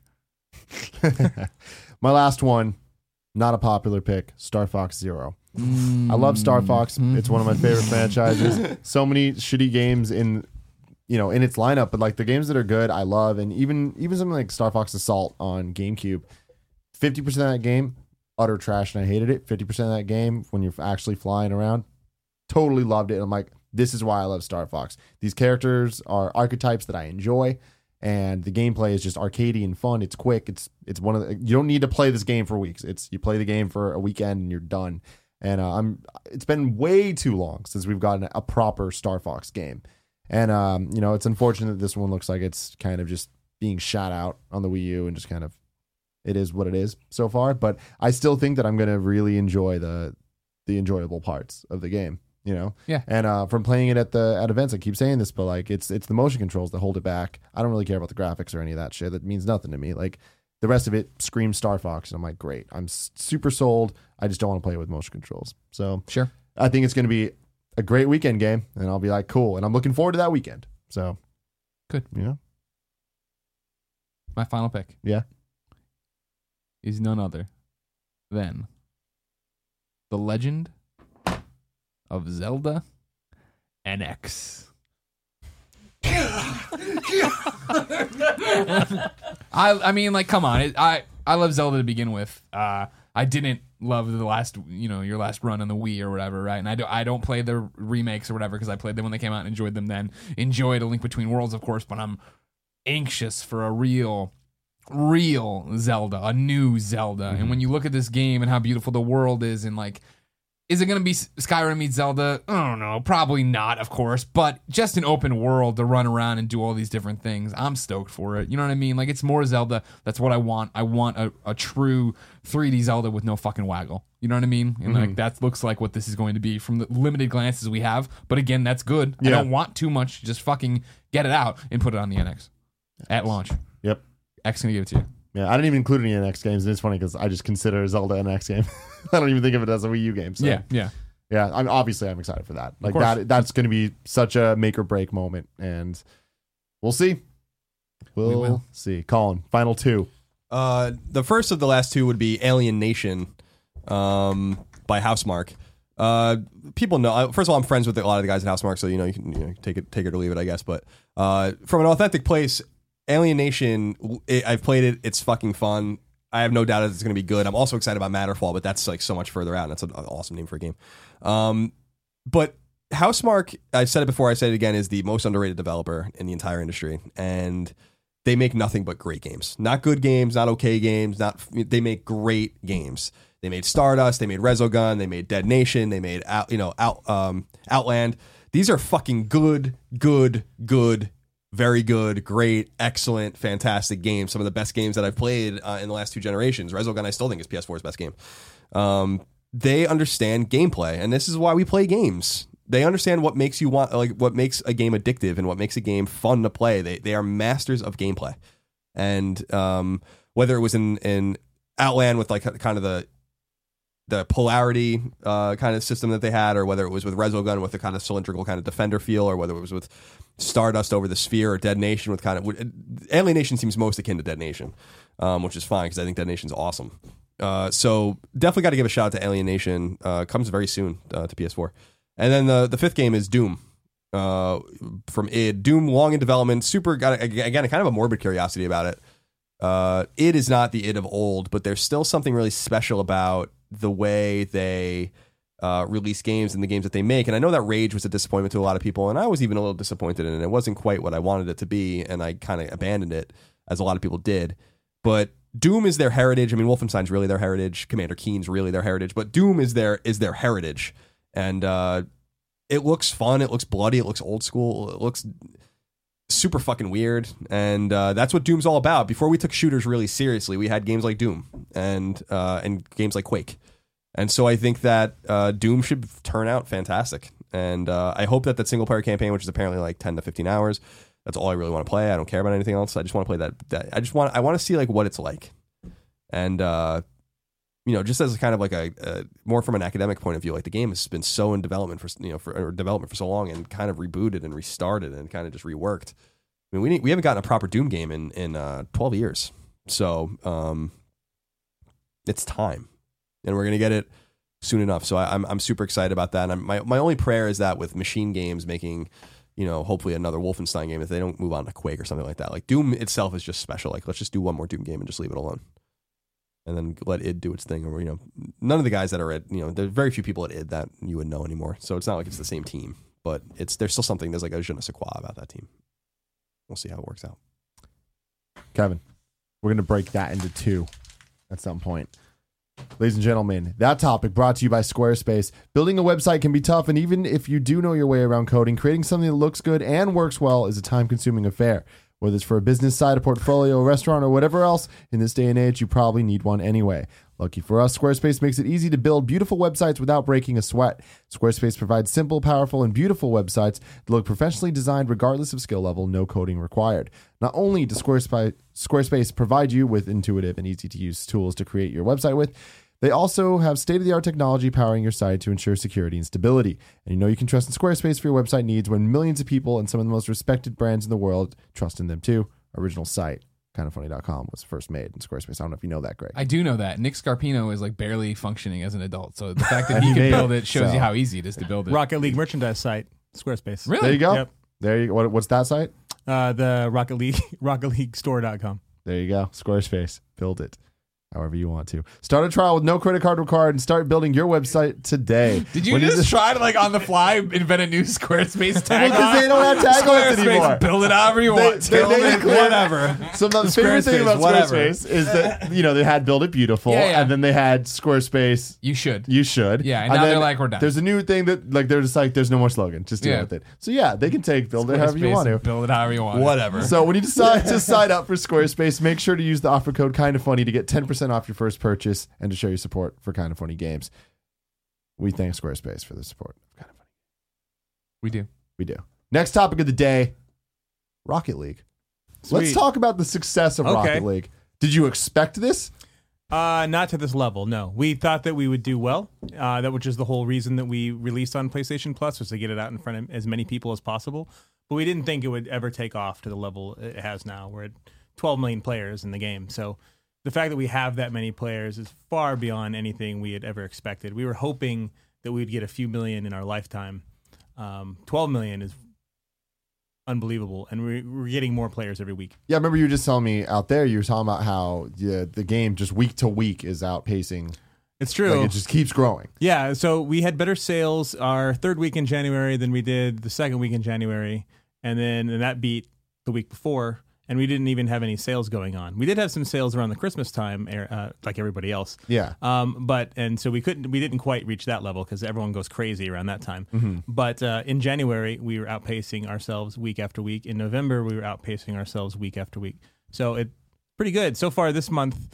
Um, in February, we're also doing better week after week. So the fact that it's happening eight months after the release of the game is the most encouraging thing about it. Because one of the one of the the misnomers about coming out on something like PlayStation Plus is, well, now you're out, you've given your game to millions of people, and now you have no opportunity to make any money. And that was a worry of ours, but we were willing to to uh, to give that to give up the short term benefit Mm-hmm. of uh, making a bunch of money in the at, at first in order to get it in front of as many people as possible because we thought the game could speak for itself and Yeah. people would start telling their friends and it would grow from there. I mean, uh, what I think is really cool about it is that it, it kind of has the same kind of independent vibe that we have, where it's like, you know, we put everything out for free. And it's like, if you want to support, you can. And, and we kind of have that same bet, you know, where it's like, mm-hmm. if we put something that's good out there, then people are going to latch onto it and believe in it. And I think that we've seen that with Rocket League, where like I was talking about on our game of the year discussion thing, where it's like I definitely have not put enough time into that game. Like the little I did, I enjoyed it. It's really great.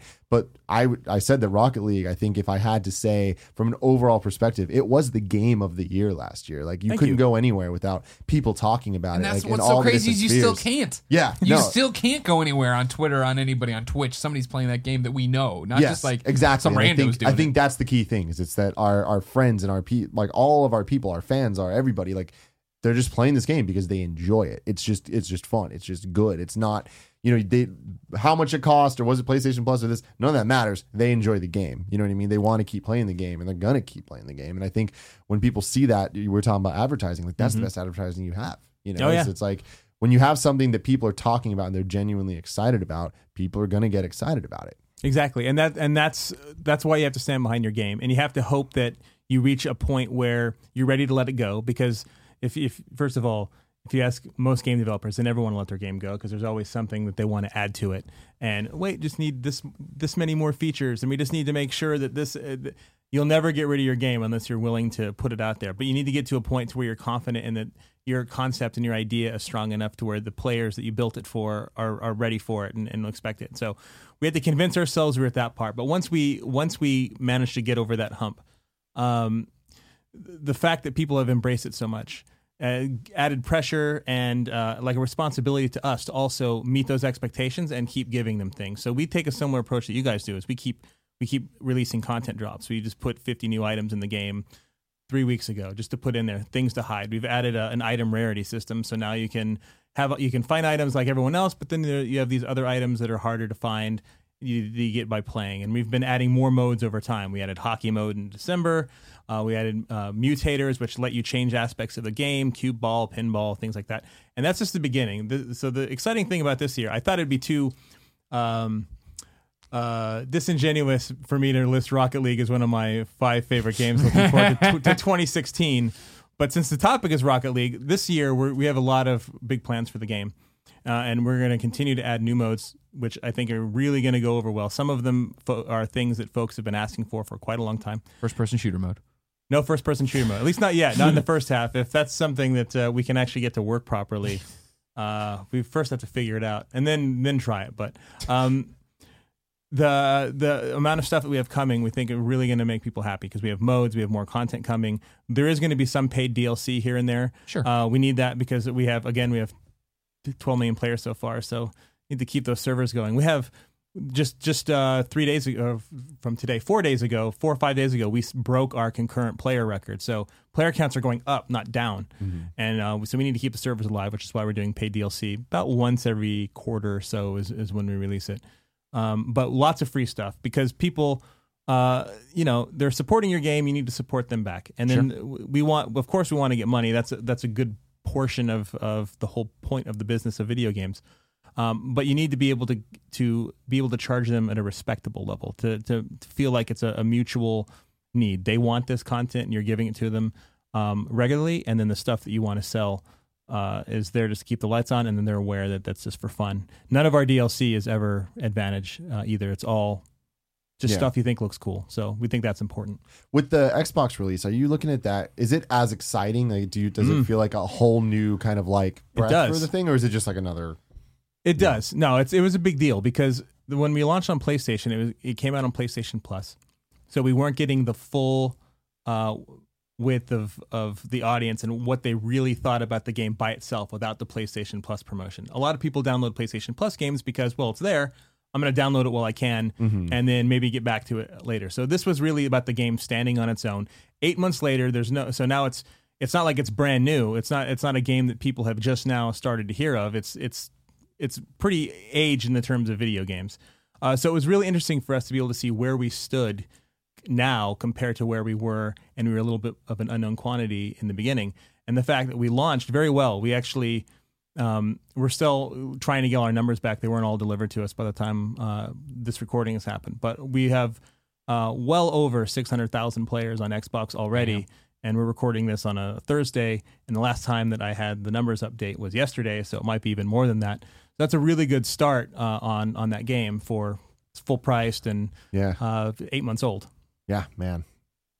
So when dialing back to when it comes out on PlayStation Plus, which is just its release, at Mhm. the initial release, when did you guys realize that maybe this was different than like it was going to beat expectations or something was happening here? the moment the servers went down. So we we were talking we were talking to Sony uh, as we were le- leading up to the the release about what their expected concurrent players would be. Yeah. And so, what was your most successful concurrent player count on a PlayStation Plus game that was multiplayer? What should we expect? And they were they were giving us round because of all the agreements. They can never really tell us specific Straight numbers. numbers. Uh, but they do give us ranges, and so they said we expect your game to do maybe between fifty and eighty thousand concurrents at best, um, and we expect you to get maybe a couple million downloads, and uh, th- that was their estimate.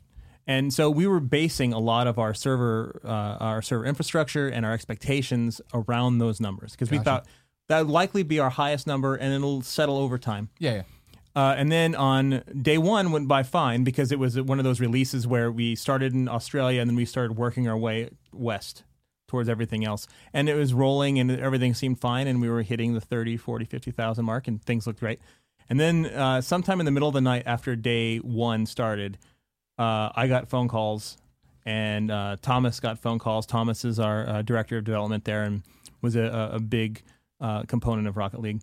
And uh, the servers were down and we started looking at the numbers and we had well over 100,000 people that were now trying to play the game simultaneously so much to the fact now that they were hitting our game so much that we couldn't keep the servers up and they were also hitting our website to the point where it took that down so our website was down the game was down uh, and our feed our player feed from our cdn was also down because th- peop- so many people were unlocking so many achievements or scoring so many things that the feed couldn't keep up the the server couldn't keep up with the game players. Our website couldn't keep up with the traffic, and we're like, "What's happening?" And then so we had to feverishly we rewrote the entire netcode of the game in a couple of days, Jeez. and so we had to. Yeah, of and course. We, we had to, and so we did that, and that was our first uh, super hot fix release that we did. Uh, at the same time, we just frantically tried to get as many servers as we could. And the fact is, a lot of them didn't exist. We had to have them built on top of it. So we're having these servers built. And we're adding all this new net code. It was nuts, and a good portion of us at the at the office probably didn't sleep for about a week and a half. I mean, we were grabbing one, two hours Sure. sleep at a time. Thomas uh, tells a story that's absolutely true about how at one point he was just coding so much his uh, fiance now wife had to was literally feeding him force feeding him to eat while he was playing because he was so in the zone and so tired it was the only way that he even remembered that he was supposed to eat Jeez Louise. but uh, it worked out I and that's the thing. I mean, did you guys? I mean, I have to imagine the fear is that you were like, "Oh my God, servers are down. This is now we're losing our shot." Right? How many people try to ping a game, it doesn't work. Fuck this, and they're out and yes gone. that that was a concern Yeah. but i mean our whole company philosophy and this is what we were doing from the beginning was just to be as transparent as possible and say and we told everyone we did not expect this many people. Yeah. you you guys are playing the game which is great but we weren't prepared to handle it because these numbers are way beyond what we expected. Yeah. so we try the, the only thing we could do was tell them the truth. We're working on it as quickly as we can. We're going to have it up as quickly as we can and here's what we're going to do to make it up to you. And so we were cre- we created some free items for everyone that that had to go through the problem. They can download and have added to the game. We kept giving them updates as often as we could uh, and that's really what your player base wants. A big problem with players, with uh, communities in general, and how they're treated is they're just treated like bouncing boards. Here's an announcement. Now we'll wait for a couple of weeks and see how you react to our next announcement. And that's that's what creates a lot of these issues where games launch with issue with problems and then get torn apart because there's no level of transparency or communication. They're just like, well, deal with it. Uh, we know that that's a mistake because if we don't have a healthy community and one that's involved, they're going to move on. Just like you said, they're going to make screw this game. Yeah. Let's go play something else. So it was very important to us to keep them informed. Uh, and we think that that was a big help because uh, people remember that we had server issues at launch, but they the one of the big benefits is they know why. They, it wasn't like it was some bad code Yeah. or Yeah, was yeah, because we game were was just, broken. Yeah, it- it wasn't- popular. but we we fixed it and we let them know and we gave them ETAs and whenever we do anything wrong, uh, we let them know. We like you know what? this isn't right. We're gonna fix this or we're gonna change this and we give them as much heads up as we can, as often as we can about things that are coming into the game. Uh, right now, there are so many things going on that sometimes we don't have as much uh, heads up as we'd like to to because some well, patches will come in hot. Sure. And we'll be like, okay, this is going out, and we're like, oh, we need to tell people this is happening tomorrow. Um, but that's our whole philosophy: is tell tell your community what you're doing and what you want to do, and they reciprocate by playing your game, telling other friends about the game, and they keep supporting you. Was the plan always? You're talking about how big 2016 is going to be. Yeah. Did you guys always envision supporting it like this and how you're doing it this long, or was it? Not this aggressively. Okay. We plan on, on supporting it for sure. We we said before the game came out we have long term plans to support this game, mm-hmm. but we because it's is so popular and because it's so well received that we wanted to make sure that we kept people happy. And so what we've been doing is we've been uh, updating a lot more regularly than we really expected, probably about twice as fast, or I shouldn't say as fast, twice as often Sure. as we expected. So originally we were gonna we were gonna have quarterly updates. Um, that was the plan before we blew up, and now we have essentially quarterly paid DLC, uh, which uh, are range between two and four dollars. We don't want to overprice any of this stuff, and it's all like I said earlier, it's all just vanity stuff. Like the There's Back to the Future not- yeah, like the Back to the Future. Which was awesome. Thank you. Um, it, it's all it's it's all just stuff to make people feel cool. Um, but then in terms of regular updates, quality of life updates, new game modes, we've been doing those two to three times a quarter, depending on how aggressive the mode is. Sure. And that is our plan right now um, to at least have one, because I don't want to overpromise. Some of these are a lot of work. At least one major new thing every quarter in addition to the paid DLC. So um, the most recent thing, obviously, was the the mutators, and now we've just launched our season two, which is our competitive thing, where we've changed a bunch of, uh, of ways that our competitive side works, and uh, we did item drops, and now we have a couple of game modes that we're working on that uh, are really cool, and uh, it, it'll hurt our, our whole like check it out if I say too yeah, much yeah, about yeah, it. of course, of course. But uh, they're really cool. They're totally different than what your people are playing with now Okay. and um, you know we're we're excited to let people play. That's them. but it's man. it, 2016 is going to be a big year for us. That's really cool. What I want to back up a little bit in terms of before Rocket League came out. Uh-huh. What it, what were your expectations in terms of you knew you had a good game? I mean, obviously the game's good or whatever, but what was it? uh, It's surprising to me having played the game and we've been were exposed to the game beforehand that people didn't quite. It's just surprising me that people didn't understand this game was going to be huge. Like it, I, I, I kind of found that it was obvious. Like it was almost self apparent. You know, like it was just like this game's going to be huge. And um, w- how did you find? You know, how did you find like evangelical people before and after the game came out? Like, how does that kind of help in terms of because we were talking a little bit about GameSpot, who seems to Uh-huh. be like super evangelical, and I'm talking about Big Alex. I'm not talking about people like us, but I'm talking about like big tastemakers out there. Right. Did you anticipate that you were guys were going to kind of resonate with them too? Because it seems like I'm surprised when I see Alex that don't talk about Rocket League or don't play it because it's su- it's such a phenomenon. It's really part of the zeitgeist right now of of games. Anticipate no, hope yes. That we. Um, so what we did is our whole approach was we first we, we debuted the game on PlayStation at PSX, the first one, where we were there uh, with and you guys dropped. Or Colin did. You had a, an engagement, but you got to check it out later. Well, that's the one when he came back. He's Yeah. like, Dunham's new game's awesome. Like, what is it again? He's like, soccer, but with cars. Yeah. Like, that sounds not like a game I'd want to play. and that's that's why it didn't necessarily take off, right? It's because when you hear soccer with cars, um, there's either the people that don't like soccer, Mhm. That they just don't think it's their kind of sport, or they don't like cars, or they have an idea of how car games or soccer games currently work, and there's this expectation in their head of how it would most likely work, um, versus how the game actually works. Sure. And so that that that was one of the big hurdles. Plus, Rocket League is actually a sequel to the first game, Supersonic Acrobatic Rocket Power Battle Cars, and uh, that wasn't uh, something that was commercially well known. And and but I those wonder who, why. yeah, that's why we shortened the name, obviously. But the but those that did know, the the folks in the media, remember that that game only had between high sixes to mid sevens in most reviews, a couple of eights, but they didn't think that it was this huge Force. game, Yeah, right? yeah. Um, what they didn't realize and what they didn't what they didn't understand is that even though the reviews, the original reviews weren't that strong, uh, it was a different time. It came out in 2008, which you guys were part of the games media then. You know, in 2008, PlayStation Network games uh, were not very strongly promoted by anyone. Mhm. The company didn't have any budget to tell anyone about it. Uh, PlayStation Network games again were written off usually as just Yeah. set of side games. Uh, Twitch and You- YouTube had not taken off on a huge level yet. It was getting there. yeah. Twitch didn't exist, uh, and gaming culture as a whole was not yet accepted as part of the mainstream like it is now. Yeah. And so there are a lot of different factors in, in how that game was perceived versus how that game could now get viral this time. So to answer your question is what we did is once once people um, once we had a build that we could actually give people, which we started doing betas around PS. We started with alphas and betas in the PC, but once we got really close to finishing, we moved it to PS4. We just said we just told streamers, any streamer who wants to play this game, let us know. We'll send you a code. Because to us, that was the best way just to, to try it, is to get it in front of these people and let them try it and see what happens. And uh, that we had no money, we couldn't advertise, uh, we couldn't do anything. So every all our entire marketing campaign and was completely based on faith in the game and using the right set of promotional tools outside of ourselves to help get the word out. Yeah, because you came on Beyond when we were still there, right? Yeah. And came on and said, if you want this on there, you have to tweet Let us know. let us know. And Yeah. everybody did. And then you came back and put people in the beta and like, yeah. Yeah, and that was the that was the beginning of understanding there was an audience on PS4. Yeah.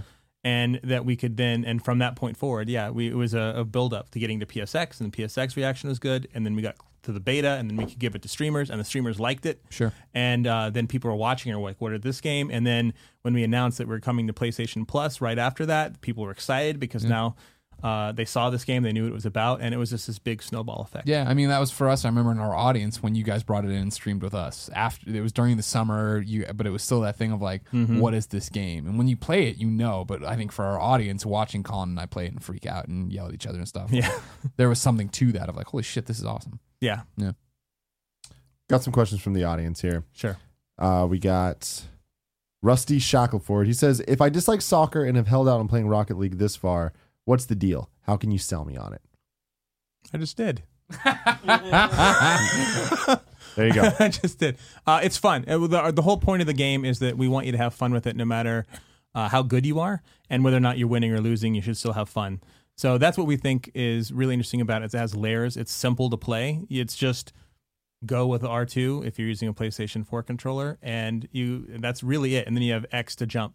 But where the game really gets interesting is where you start adding the different layers. What you can do. We have a boost that lets you go uh, supersonic speed. You can jump and double jump and fly through the air and drive on the Spinning walls. kicks.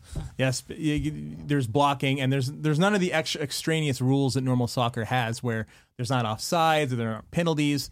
It's just simple, but uh, the more you play it, the more you realize that it's uh, has a lot of layers to it. And because we don't have any animations in the game and it's completely physics based, you're not waiting for certain behaviors to unfold before you do them. Whatever you're doing is your skill level being reflected in uh, in the game. hmm So speaking on kind of like the layers of that, Wyatt wants to know what other. Oh no, sorry.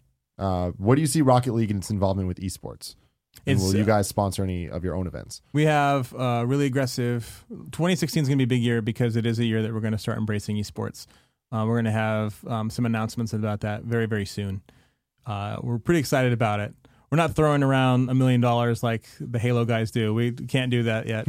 yeah. Um, but no, but the we do have some very aggressive plans. We have uh, some really cool things that we can't reveal just yet. Um, but as soon as we can, we're going to spill the beans. It is it is going to be very soon that we start talking about these things. But we need to get through the next couple of weeks first, and uh, a couple of uh, uh, shall we say uh, crossing the T's and dotting the I's sort of thing.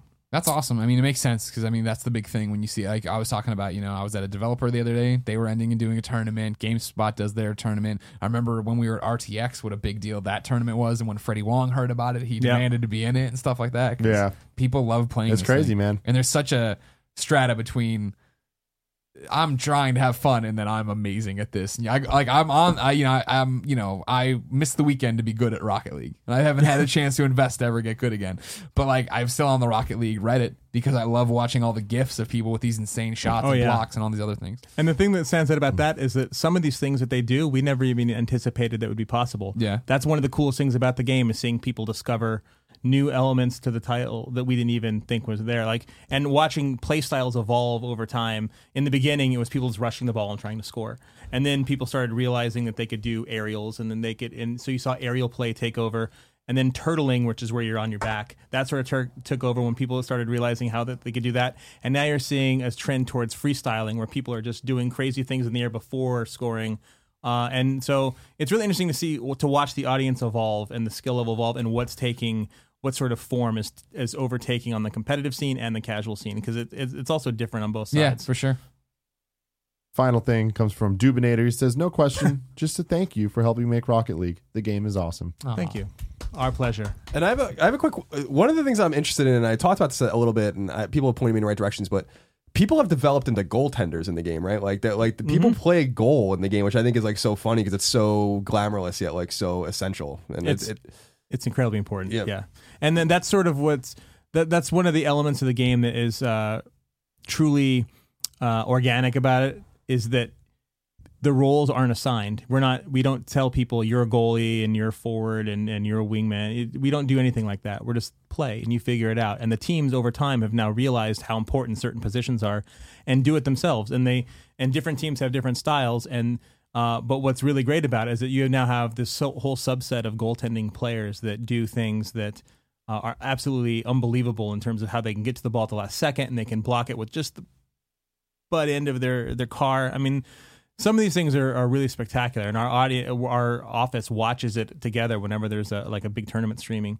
and uh, we freak out about because we, we we ourselves don't even anticipate some of the things that are going on in the game. So it's it's really cool watching the players just come up with these new techniques. And uh, we there was a point where we would do developers play against top players, and we would hold our own and win. Fifty percent of the times, we always lose now. they're so good. They're, That's a they're good so sign. good. Yeah. All right, final topic of the day. Leaving the industry side to go to the mm. game side. Yeah. Now, you're in a, a pretty unique position in that you're at IGN for so long. How and long were you you at have- IGN? Ten years. My God. Ten years I was there. Ninety nine to two thousand nine. Before they had televisions. Drop in the water, just drop in the bucket. Right. I mean, just talk about it. Like, how how is it, and like, what's what are the major I mean, do you miss differences it? and stuff? I miss the people. Yeah. I, I, I, so my last day at IGN was very hard on me, not because I was leaving the job, but because I was leaving you and Colin and Chris Roper and Hilary Goldstein and uh, Fran Mirabella and Matt Casamassina and all those other guys that we had worked with for so long, and because it felt like a true family. And that's that's the hardest part. I actually prefer this side of the job much more because I get to enjoy games uh, as an observer. I don't know a whole bunch of things about games before they come out, which is uh, took away from things like RPGs, which I love to play, and horror games and story based games. And now I can just start from the beginning. I can choose how involved I am in the trailers and Right. the unveiling of them. So I actually prefer it quite a bit, and I I have a direct hand in how games are made, which is as someone who um, likes to write and likes likes to create is a really good feeling when you're here's evidence of something I've done and other people are enjoying it uh, on multiple levels, be it game design or a story or uh, just the overall direction of certain elements of the game. I mean, th- those are all different things that I've been involved with since I left. Well, and I mean, worth enjoy pointing it. out, you wrote Unit 13. I did. Yeah, for Vita. I did, and uh, that was a great experience for me because I learned a lot about how uh, just how much work goes into a story based game Sure. and how many different variables you have to account for. And there were twenty thousand lines of dialogue for that game, and we used like five hundred. but it, it's it's okay. Uh, the, we learned a lot in the process, and we had all of these things to choose from, and there was a lot involved in, in being able to be there for the VO recording and working with the director, and it, uh, it, it was it was a fantastic experience, and I got to meet lots of uh, people involved in in the Hollywood industry. Um, that were there that were also giving us pointers on on how to record good VO and make good dialogue and um, so I, I was really happy. I, every every little element of each game uh, that I work on has has taught me something new, which Yeah. is uh, I think the sign of a good industry to be a part of, where no matter what you're doing, you're always learning something. Agreed. Yeah. Got a couple questions from the good old audience here. David Hanna wants to know how much Beyond did you listen to after you left IGN? Uh, not as much as I wanted to. Son of a bitch. I didn't listen to every episode. I did listen to some. It's if my phone is over there, you can see it's, oh, it's on my subscription list. um, the real problem is time. Sure. And I would just get so involved in working that a lot of the stuff I used to do or watch, watch or listen to regularly just went to the wayside. But I would, I would drop in and listen to these guys semi regularly. I'd say maybe once every two or three weeks. It's the same thing for us now. I mean, I always talk about it when I when we were eh, for us it was the commute when we worked in Brisbane. You mm-hmm. know, at IGN before it moved downtown, and I had a huge commute. I listened to every IGN podcast, and granted, I was on the majority of them. Yeah. But I mean, like if I wasn't on it, I would listen to it, right? So I like I was up on NVC and everything else. You know what I mean? Yeah. And then when we moved downtown, the commute got halved, and I didn't feel like listening to ha- a podcast over eight trips or something. You know what I mean? Exactly. And then now we're just so busy. Yeah, I don't have a chance to listen to any of our friends. Yeah. And that's, and that, that's the unfortunate uh, downside of, of just being busy. Mm-hmm.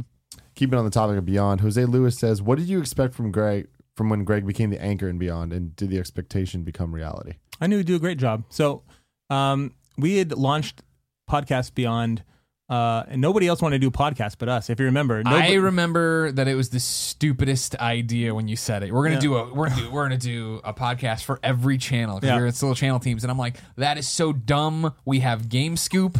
Why are we taking away from Game Scoop? What are you doing? uh, it worked out though. It did no, It it panned out quite well. No, no, no, no. uh, but nobody wanted to do it. Yeah. And so uh, in the beginning, it was Tal forcing everyone to do it, and then I had to force everyone to do it.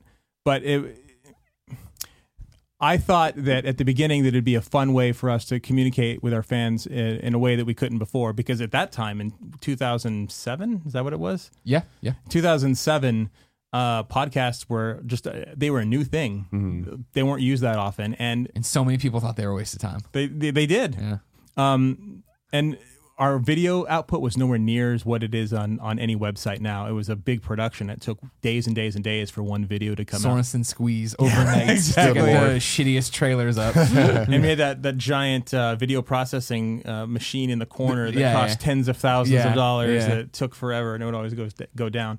But um, it was an opportunity for us. It was a really it was a nice way for us to reach out and we were looking at teams like the Nintendo team, Matt and uh, at the time it was Matt and Bozon and Craig Harris and uh, and that was it. Yeah, right? I don't think Damon had swung over yet. No, no. He was he was still on the news Yeah. and um, they had a really good connection with their fans because they would just at the time they would find other ways to communicate them outside of our forums and uh, our playstation fans were just as interested and so it was a really good opportunity for us and uh, the first episode was myself greg uh, chris roper and jeff haynes and uh, i knew the second that uh, we were in the groove, which didn't take long because we worked together all the time. But it felt good. It's it felt like a good episode that Greg would do very well, and that all of us would do uh, a pretty good job of explaining what we need to do.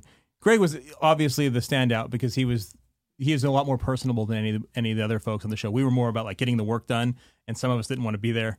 Um, but but you, I always talk about it, right? Well, the reason I'm Greg Miller, or at least the Greg Miller, and I've had the success I've had, right, is that I was injected into IGN right as the old guard was starting to burn out. Yeah. And there was that thing where, you know, you know, Colin and Clements and everybody else followed by four months, five months later, you know what I mean? But I was that tip of the sword where Damon was there and he kind of needed a cohort because he wanted to do all this video and Yep. podcasty stuff, but he had lost David, he had lost Kathleen, all these people. And then I got there and I was like, this is all I've ever wanted to do. I'll do everything. And I was staying, I'm doing SmackDown videos at two in the morning on Friday nights and stuff, you know what I mean? And it was the thing of like, yeah, when you put me in front of the microphone, I I was the only person in that room, right, who had literally been on the outside two months before listening to podcasts Right. and knew what they meant and what I liked that about podcasts. And well, also you had it built in in that you were uh, just somebody who was interesting. The reason I hired Greg is because, and you were bringing it up earlier in the the show that uh, we did this morning, and that's that um, you know we had so many applications c- coming through. I would read them all. I would read every application we got because whoever I was going to hire to the editorial team uh, was very important, especially when they were working directly on on my team, where the time was just the PlayStation team.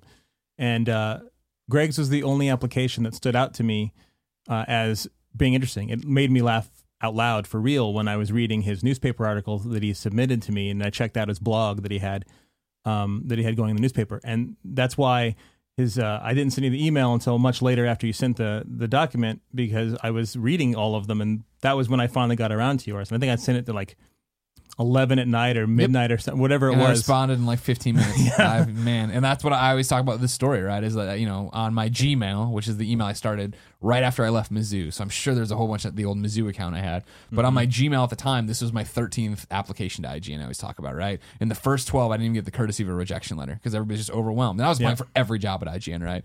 And then yeah, there was yours where you contacted me at 11 or 9 o'clock, or or what? What even later, whatever, 11 Yeah. o'clock my time, and uh, I responded. We did the interview the next day at lunch, and then I was hired on the road the next that day at 6 p.m. Yeah. So it was like my my life, my dreams all came true overnight.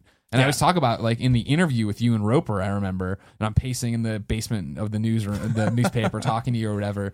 There was a moment where I did the, well, yeah, you know what I've been doing on my blog is or on the on the blog for the thing, and you said, yeah, yeah, yeah, and I heard you guys shuffle papers, and you're like, we have them in front of us, and I was like, damn, like that's awesome. I never thought they would have read them or anything like that. and then, do you remember the question? I don't. The question was, yeah, we have them in front of us.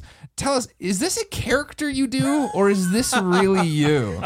And I was like, sirs, that is the most me I do at this place. Because everything else was, I'm like trying to be stoic and mm-hmm. cover whatever I'm covering for the newspaper. But the, the column and the blogs were my chance to be me. And so to get out there and have you read them already, blah, I mean, that blew my mind. Well, it showed, and you can you can tell talent when you read it, and and that's part of that's part of what just got him in the door, and why he took off, and why he did a good job of Beyond. Because once he was part of the team, you know, energy and enthusiasm is infectious too. Other people just now want to get involved and like, I want to be as excited as you are and talk about Yeah. these things.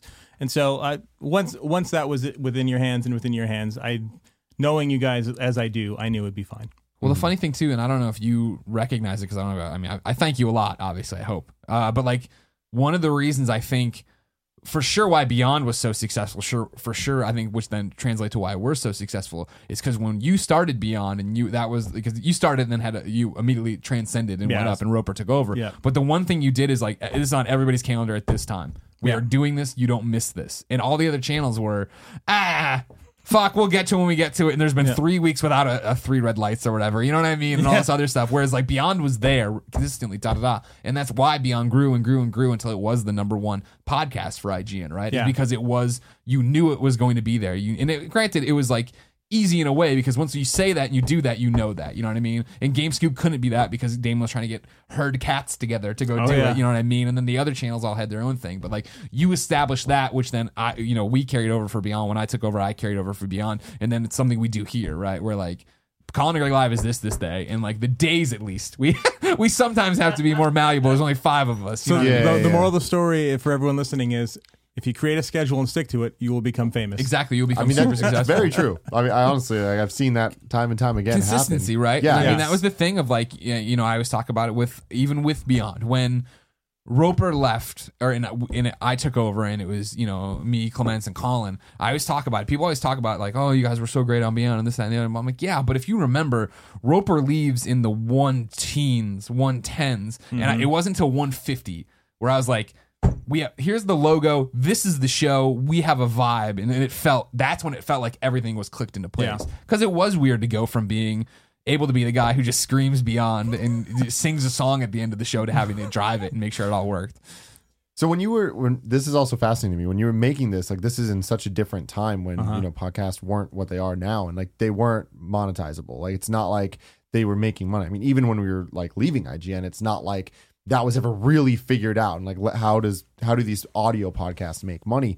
Um what was the goal? Like were you you were talking about like you know com- getting with the community and like being Yeah. able to talk to them but like why were you like all right we need to make this a consistency thing because like that was still kind of a new idea then. Now it's a little obvious but back then it's like why why did you have that in your head of like we need to not fuck this up? Well, the Tal's Tal, who's the now the VP of con, he was then too. So yeah, Tal, who's the VP of He's games some content. super VP. I don't even know what the hell he does over there anymore. his, his whole initiative was uh, he wanted to have podcasts because they, you know, there was an opportunity for us to get into a space that not a lot of people were in from a very a very smart way to to approach it. And then each individual team had its own reasons why it wanted to or didn't want to do it. Uh, the reason I wanted to do ours in particular, the PlayStation stuff, is because it was really a good outlet for us to talk to our to our readers at that time because there weren't really viewers; there were videos are yeah. few and far between, in a way that we couldn't normally do and it was a really nice kind of outlet. We we would just sit and talk about stuff as opposed to having to write a structured article. And even though our articles were already conversational in tone, it's it's much different when you're trying to remember this is forever. The people are reading this. This is representing the site, and this is the official review or official preview or whatever. Whereas here we were just sitting in a room. Enjoying the company that we have uh, and the rapport that we have on a day to day basis, talking about stuff that we've been wanting to talk about all week long. And so it was really a combination of just being able to talk to the readers and just an outlet for each other, just to be able to, here's what's going on. What do you really think about it? Because up until that point, you don't really have time to discuss it outside of what do you think they're going to announce? I don't know. Maybe it's a new Uncharted, which at the time really wasn't even a thing. It would be maybe it's a new Resistance or maybe it's a new Ratchet and Clank or Jak and Daxter. So it really depended. it was a great way to connect. I mean, because you figure like at the time, IGN did not have comments on articles. You know what I mean? There was the mailbag, so maybe you're able to talk to five readers or whatever a day or whatever. You know what I mean? Or then even the boards, we you know we see it already on our kindafunny.com slash forum, uh, where you know you go in to do this right, and it's like we know how hard it is to get somebody to click on a link. You know what I mean? To get somebody to go into IGN's boards at the time, sign up for them, have a conversation with you about what's happening in PlayStation. Yep. It didn't work out that way. And I remember, I remember when it was like, yeah, you published an article or a review, and you took the link and you went to the boards and you put pushed it into the boards yourself. Yeah. Like, hey, this is up. Go watch. You know, go look at it. So like when we, I'll never forget when we started Beyond and like how crazy it was when like the kid wrote in. He's like, "Can I be the official fencer of Podcast Beyond?"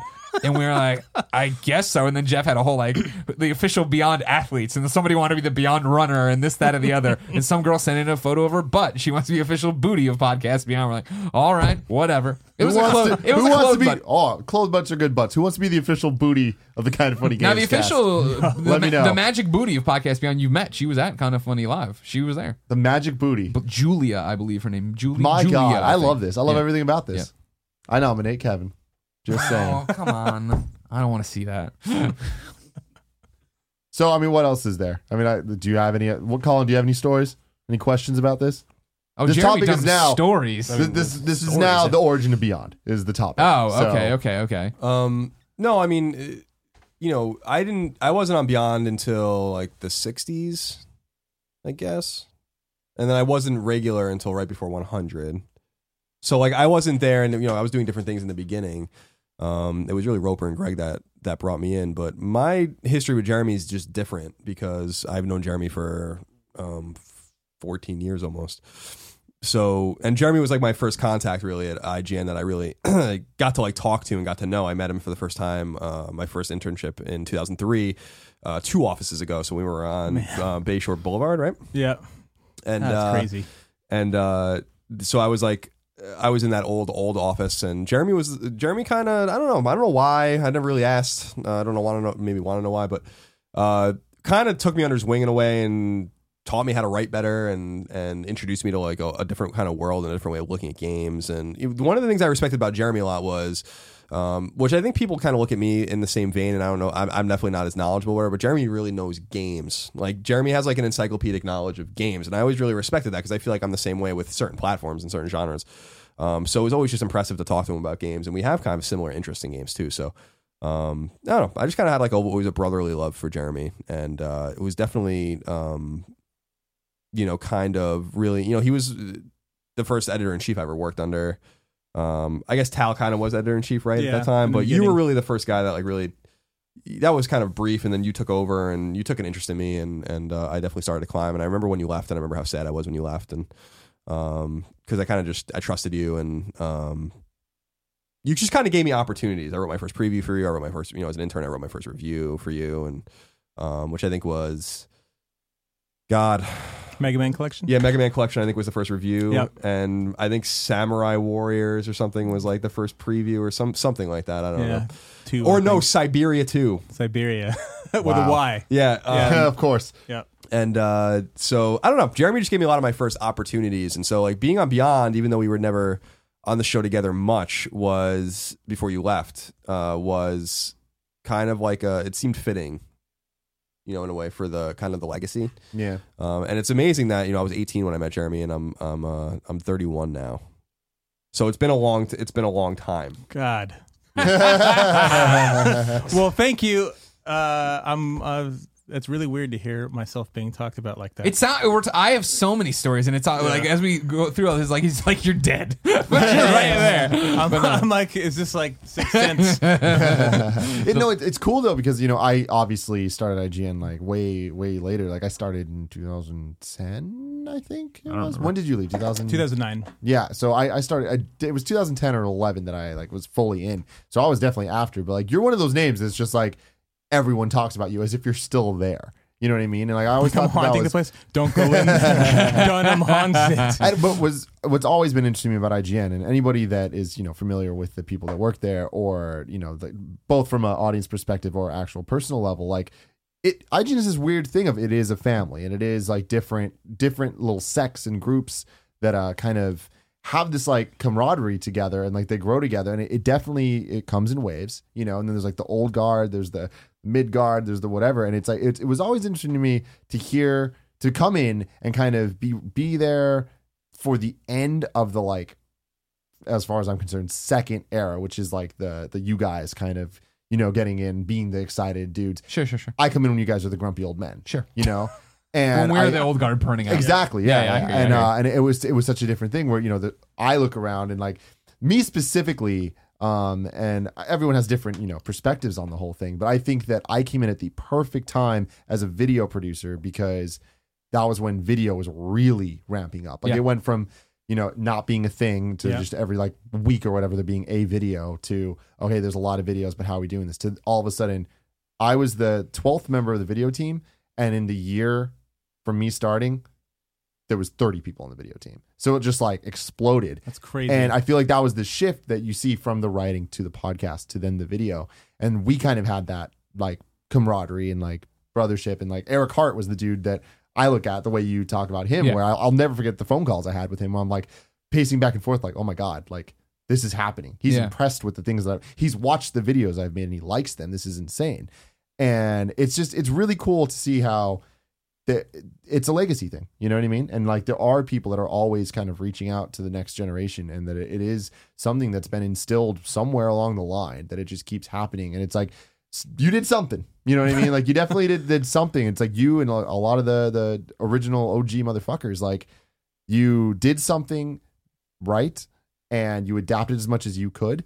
And then when it was time when you're like, I I have no more room to adapt, you guys are going to adapt. You picked the right people, and it just kept going. So I'm impressed. I Thanks. have to say. Well, just uh, uh, the, the big advantage that you guys have also when you talk about legacy is now because of your best friends and everything else that you, the, just the amount of people you speak to, the legacy that you guys are now set up to have are the people that watch the show. And so uh, that's that's a really cool thing because now it's not just about people working with you directly; it's all the indirect influences that you have and the people that listen to to what you have to say, and then might take that to become uh, something else and, and remember that you guys were the ones that helped them out. So that's that's one thing that's really cool about also about how the legacy of uh, of just what started at IGN way back when uh, when it was just a couple of guys in a basement trying to leave Imagine Games when it was a publication. Uh, and and where it's going in the future and what your what your viewers are going to do. That's kind of that's kind of cool. And I'm, I'm I'd be interesting to see what the Kinda Funny people, wha- uh, the audience, what is going to come of them and what they're going to do, and now cite cite you guys as being the ones that helped inspire and influence them. Um, I just, I'm just glad that I, I had some kind of positive impact on you guys. I, I, I remember my time there as being very little sleep. Yep. And uh, writing a lot of reviews and uh, eating a lot of chicken wings.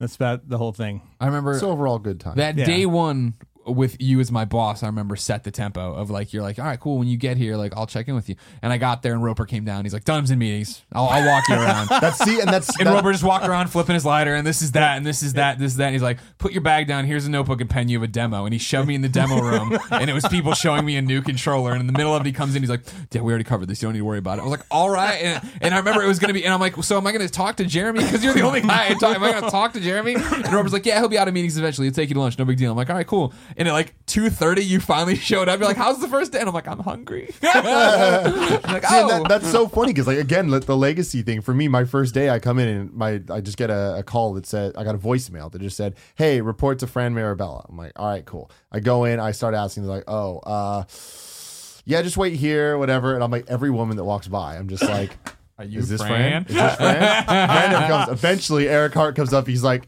Tim. I'm like, yeah. He's like, Fran ain't coming. I'm like, what do you mean Fran ain't coming? It's like, first off, Fran's a man. Second off, like he is just elusive, and Yeah, you'll yeah. meet him one day. yeah. Oh man, Yeah, I think the the one cool thing that I walked away from, I walked away with a lot of cool things from IGN because we wouldn't be here without them uh, and the opportunities that were given to us by a lot of people there. But the legacy of IGN PlayStation specifically um, is, I think, what drives or at least the three of us and, and certain other people. So, like the legacy of Jeremy and kind of the old guard through Roper and then you and then Jeff and Clements and me, the, the site basically died with me uh, in terms of it being the way it, it used The to old school PlayStation like the way vibe. like Yeah, when yeah, we yeah. left that that that whole mentality was is over um as far as i can tell which is fine i mean that's the way the internet goes but it's interesting that that's our through line with each other Sure. um and also i think you know obviously i always look at the podcast beyond we did as like kind of a, the golden era of the show just in a selfish way because it was ours um, you know, like the way we did our show, which we now do. Yeah. Yes, I love you. It's not to say the show is, is any less valid now or any less popular because it isn't. But like I look at back on those things and I'm like, there are things that bind us. The hard work that like it's like building a foundation and then building on top of it 4 by 4 or whatever to where you know it, it still exists. It will always exist in perpetuity, but it, it just it really did live and die with only like seven or eight of us. And that's it. And you know, we're the only ones that could ever understand that. Yeah. Like that particular part of the channel, and, and I'm so proud of. You know, you talk about uh, the old school IGN 64 and all that kind of stuff was really Nintendo was really with Casa really was what made IGN popular. Mm-hmm. But by the time we were done, IGN PlayStation was we we surpassed IGN Nintendo and became really the the, the at the apex of what the site was known for. And I'm IGN was a and I'm PlayStation site for better or super worse. fuck- and, I'm, and I'm super fucking proud of that because that Yeah. came through a lot of honest hard work and just honesty and candor and knowledge and all those kinds of things. So I always look back at that era and being like, we like really did, you know, by the time Roper left and it was me, Greg, and Clements, and Jeff had been gone as well, and you were gone, like we really did run we really did run that ball down the, the defense's fucking throat in terms of you know in terms of like Right, 'cause we like never- we really mean- did like I, I I'm so proud of like what we did like we really really fucking did A And- month in, like you know, Dunham's like thing to me at work was like, all right, cool. Now you need to get an exclusive a week. And I was like, oh shit, fuck, you know what I mean? And I remember thinking that was gonna be hard. And then I'd call somebody like, you have a new PSP game. Can I get exclusive screens? They're like, yeah. How many you want? I'm like, oh, uh, uh, uh, as many as you'll get. You know what I mean? But like, it was that thing where it's like, because back in the day, back in our day, Mm-hmm. it was right like. PlayStation team versus Nintendo versus Yeah. Xbox, and you did compete for traffic and who was doing better and who had the most exclusives. And that was the thing is like you imparted that, you know, you and Roper already had that. You imparted it into me. I imparted it into Colin. Clements was already imparted with that. You know what I mean? It's like, so even when everybody else is like, that's not who we are anymore, like, the fuck we aren't. How many goddamn exclusives can we get this week? yeah, that's that was the thing is that we they wanted us to let go for a long time, I think, and we just wouldn't. And I think that it, I think it- with a wink and a nod, it kind of was like for the best for everyone because I Sure. think they realized, you know, who the who the hell knows really. But I, to me, it's like you know, we like to me, I was like, no. Like what, by the time Greg became one, I like, "This is mine." Like, like I we built this. Like no one else helped us do this, you know. And so like I'm not letting this go, especially with IGN Vita, which like we like we really did build by ourselves. Like Oh. no one gave. And Vita coverage stopped. Like we really did become the hub for Vita only a few months after the thing came out because everyone was like, "Ah, fuck it," and and we were like, "No, no way, we're reviewing every game." Star Drone Extreme reviewed. You know what I mean? Yep. Like, and like, I had and- to fucking do off cam video, goddamn. Oh, God forbid shit. you fucking work It was there. the worst. It was the goddamn worst. Sir man. Cart's I'll never you forget. getting on you calls fucking for nothing. sitting there with your goddamn feet up on the thing playing Persona, and I'm just like, great. And I I'm finished, and I trying to, finished, like, and you're like, "All right, time to move." on. I'm like, "No, no, I got Steimer's persona. I want to show you some other cool stuff." great. but, but a lot of it, but a lot of it, a lot of it came from a hard work and, and a lot of pride, but it also came from a lot of like, well, I don't want this to die with me. legacy. me. There was a legacy. Like this was given to me, and I don't want this to die with me. I don't care how the things are changing. Like we still dominate in traffic, and like I still take ownership over this stuff, whether or not you want me to or not. Like I'm going to. Yeah. So it's, it's But that's the funny thing. I mean, like, You so with Dunham here and this, you know, legacy in this line we have right here is that, you know, even though IGN changed how they ran teams or whatever, like, I always felt like, you know, when it for wrestling, you'd pass that torch to me, right? For better Yeah. or worse, because I was I was I did a uh, talk recently at a developer about internet hate, and I looked up and like sure enough, the boards were still like it was never been the same since Makaze left. I was like, oh, god, j- you shell shocked veterans here. But it was the same with PlayStation, where I came in as that young guy, and you totally like introduced me to everyone there, and then like I grew, re- you know went up with those people. Like that was always the thing. By the time I got there, and other people were like, man, how are you getting exclusives on this, that, and the other? I'm like, well, I've been with. The, I remember when me and this PR girl were at the bottom, and now she's working on Uncharted Yep. Three. So it's like, of course they're gonna want you know we help each other out. But even when that changed or whatever, like that's a that PlayStation relationship is still a relationship we have because of that. You know what I mean? Like it's just like the way we try to make the trains run on time here, and there's always going to be a fucking podcast. Probably not always going to be a Colin and Greg live, obviously, because that's a different kind of show and a different thing. But in terms of the podcasts, are always going to be there when we say they're going to be there, right? P.S. I mm-hmm. love you. XOXO is going to be there at 9 a.m. or live on Twitch, but there's going to be we're going to tell you why and what's mm-hmm. happening, right? It's the same thing with like those relationships came with me, and I still have that that connection with you know PlayStation. We- You know that was the big thing when we were leaving, right? Like well, are you guys going to have the same access? And like, you know, PlayStation gave us two 20th anniversary PlayStation 4s, right? Because we are the PlayStation guys. We are that PlayStation voice. And, it, and it, that was what the other refreshing thing was. And what I like so much about working now is like when we left and we were worried about the other companies, Xbox and Nintendo came to us. Everybody came to us because they knew, knew that like now for them, like this weird thing had changed because IGN was so siloed in terms of what you do or who you talk to. Now everyone could talk to us about getting coverage. You know what I mean? Yeah. it's because we have this positive image in the in the industry because of the work ethic instilled by you, if that makes sense. Thank you. But you know, the thing that sends that more, I think, to people is that you care. That you actually mm. care about covering the product, and that's the key. That a lot of sites and and personalities and everyone everyone who's involved in trying to get some kind of attention uh, doesn't realize is really the key is just caring about what you're talking about and caring about the audience that you're you're speaking to. That's really the secret ingredient. And the thing is, is that you can't just make it appear that way. It has to be legitimate because they'll see right through it otherwise. And that has always been the biggest strength, especially their beyond their version of beyond, is that you guys have always genuinely cared about your audience and about what you're talking about. And I think that that is the that is the reason that you guys are on the number one PlayStation podcast, and that's the reason why you guys have found success. It's not because of any legacy that I might have instilled with you, maybe a little bit in just the the idea of, of- Nuts and of bolts. beating into you, the the idea of covering something. Um, but it's it's been about you guys as a team understanding what it is that you need to do and doing what you love to do and letting other people know how much you love it and letting them love it with you. That's that's the real key, I think. Definitely. That's a great place to stop. Ladies and gentlemen, that topic brought to you by Loot Crate. Loot Crate is a monthly subscription box service for epic geek and gamer items and pop culture gear for less than $20 a month. You get 48 items that include licensed gear, apparel, collectibles, unique one-of-a-kind items, and more. Make sure to head to lootcrate.com slash kfgames and enter code KF Games to save $3 on any new subscription. Loot Crate's more than just a subscription service. It's an entire community of fans that share their experience and interact with each other around the unboxing of each month's crate, and they guarantee at least $40 value in every crate, sometimes way more than that. Every month there's a different theme, and all items are curated around that theme. This month's theme is Versus, celebrating some of the greatest rivalries in pop culture, including, but not limited to, Dark Knight versus Man of Steel, Alien versus Predator, Spock versus Mirror Universe Spock, Daredevil versus Punisher, and Harley Quinn versus dot dot dot everyone. Our Harley, exclusive Harley items- has no allegiance. You Yeah, see. no, no, she's she's crazy. just- She'll go she- anywhere and she fight. any- crazy. Okay. Our exclusive items include something you can display, something you can wear, and something you can use. And don't forget our tea and loot pin. Remember, you only have until the 19th at 9 p.m. Pacific to subscribe and receive that month's crate. And when the cutoff happens, that's it, Jack. It's over. So go to lootcrate.com slash kfgames and enter code kfgames to save $3 on your new subscription today. Thank you. Thank you very much. Thanks for having me. You've been a great guest. This Thank has been you. a great episode. I, I always love episodes that don't go how I have them planned Oh, sure. because then you know it's like, all right, this conversation, conversation went somewhere great. good. Yeah, yeah, yeah. So thank you for that. Thank Thanks you for for, everything. me. Thank you for making these guys fucking awesome guys because they're helping me become an awesome guy. You are an and it's all guy. great. Oh shucks, great. I'll take the credit, but it's all them. Where can people find you? Uh, they can find me at Denim Smash, but more importantly, they can find our game uh, at Rocket League and RocketLeagueGame.com and on YouTube slash Rocket League Game. There you go. Heard it there, motherfuckers. Till next time. I love you.